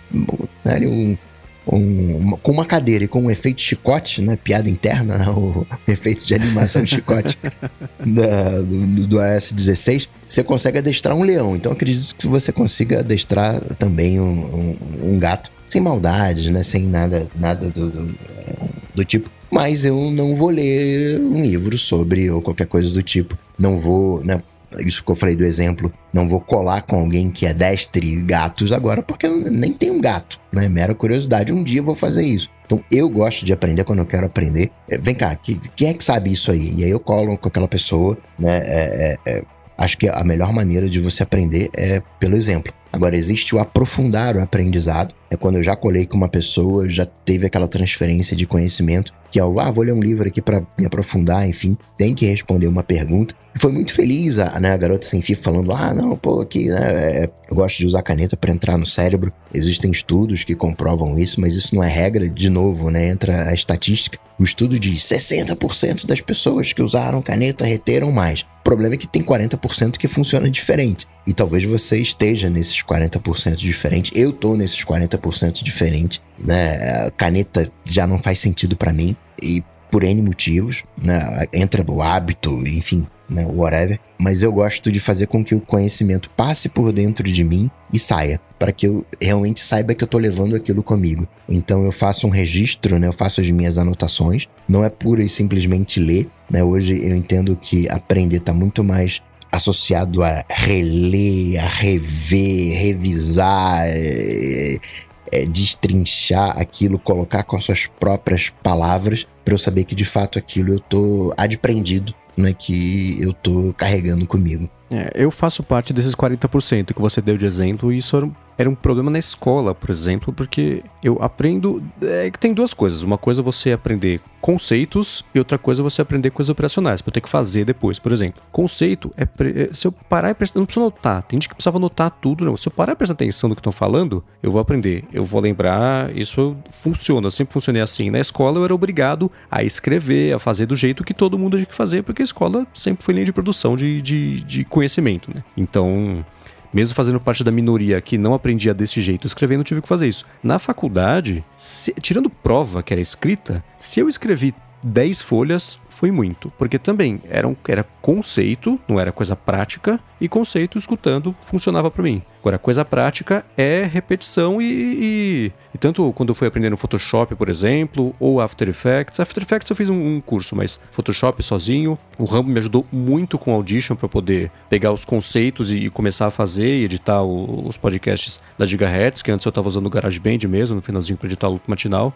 Então é, é, por repetição e primeiro dominar o, o, o, centro, né? Dominar o cerne do que precisa fazer o core ali e com base nisso, cada vez que for surgindo uma, uma exceção, uma coisa assim, aprender a resolver essa exceção, aquela exceção, aquela exceção. Então é como se o, o campo de domínio de alguma coisa fosse expandindo, os círculos concêntricos assim, e vai expandindo essa área de domínio. Então é, eu tive facilidade sempre de aprender sozinho algumas coisas. Então o, Bruno falou de música. É, piano e violão sempre consegui tirar de ouvido e, e bem, é um, né, é um talento. Não, acho que não tô sendo convencido de dizer isso. É um talento que eu nasci com ele e sempre funcionou bem. Coisas tipo aprender a programar, zero, né? Observando, fazendo curso, ouvindo vocês falarem aqui, ficando com vontade, tendo motivação pra fazer, é Pimprator, eu olho, abro, tento fazer, fico com raiva, fecho com tudo, vou embora e desisto. Ano que vem eu tento de novo. Então, mas o, o, essas outras aprendizagens sempre foram ou por observação ou por repetição, mas raríssimas vezes anotar para lembrar. Nunca fez parte do jeito que eu aprendo a, a absorver informação, não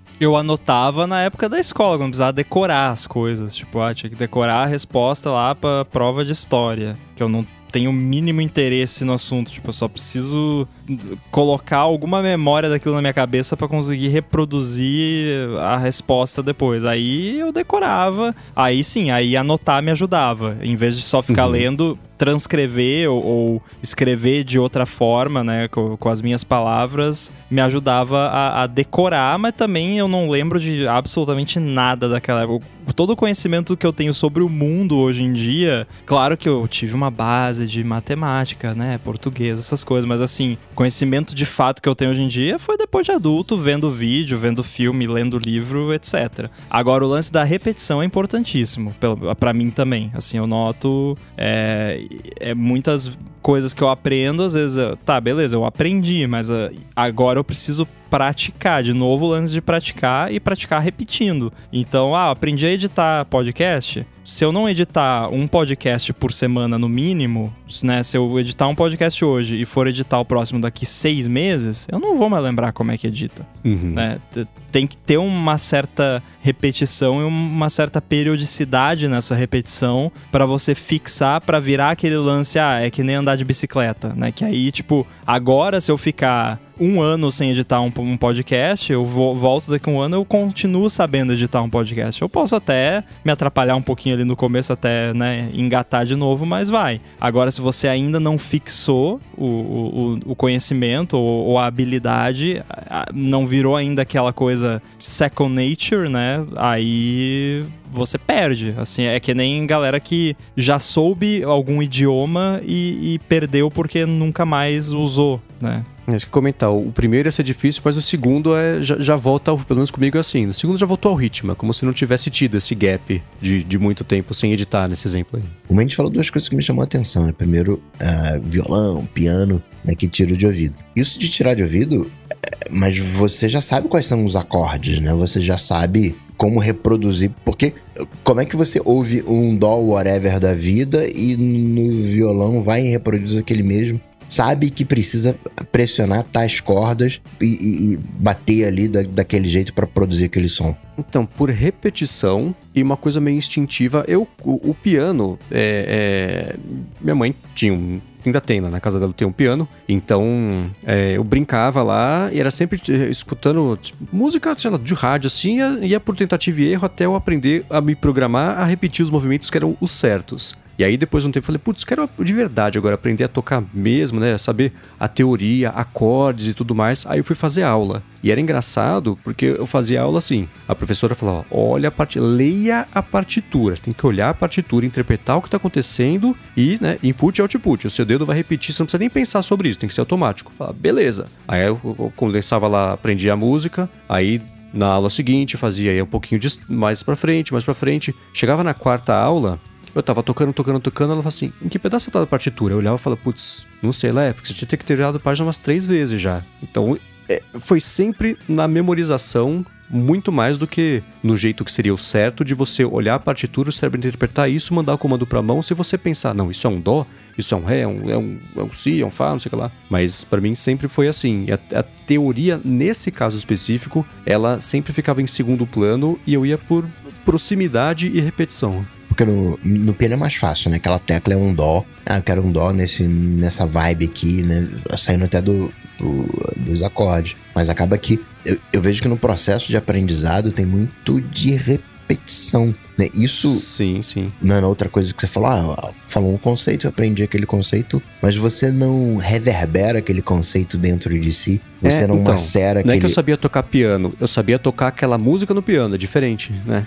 Não sei, entendo. A, a memória. A, né, processo de memória, o E é mais pior. daquilo que você ouviu e tocava. Agora, nos conceitos ali, né, que você falou, pô, não, eu, eu tinha ali o conceito e consegui reproduzir. Mas parte de, da, do aprendizado é você conseguir reproduzir aquilo que você aprendeu né, em outros lugares. Né? No caso que você falou, ah, eu aprendi a tocar aquela música, mas como você não conseguia ler partitura, quando você to trocava de música, você não conseguia tocar aquela nova música. Né, que você não sabia ler a, a partitura. Mas no caso dos conceitos, você reverbera esses conceitos dentro de você para ajudar a fixação e, e, conseguir produzir novos conteúdos baseados em cima desse conceito, ou que você memorizava era puramente aquele conceito e não conseguia produzir novos conteúdos em cima daquele conceito porque era só uma memorização. Aí é aquela coisa de se é, é, teoria ou prática. Se eu tivesse aprendido e memorizado a teoria musical, montar os acordes, a relação entre os acordes, a diferença de fazer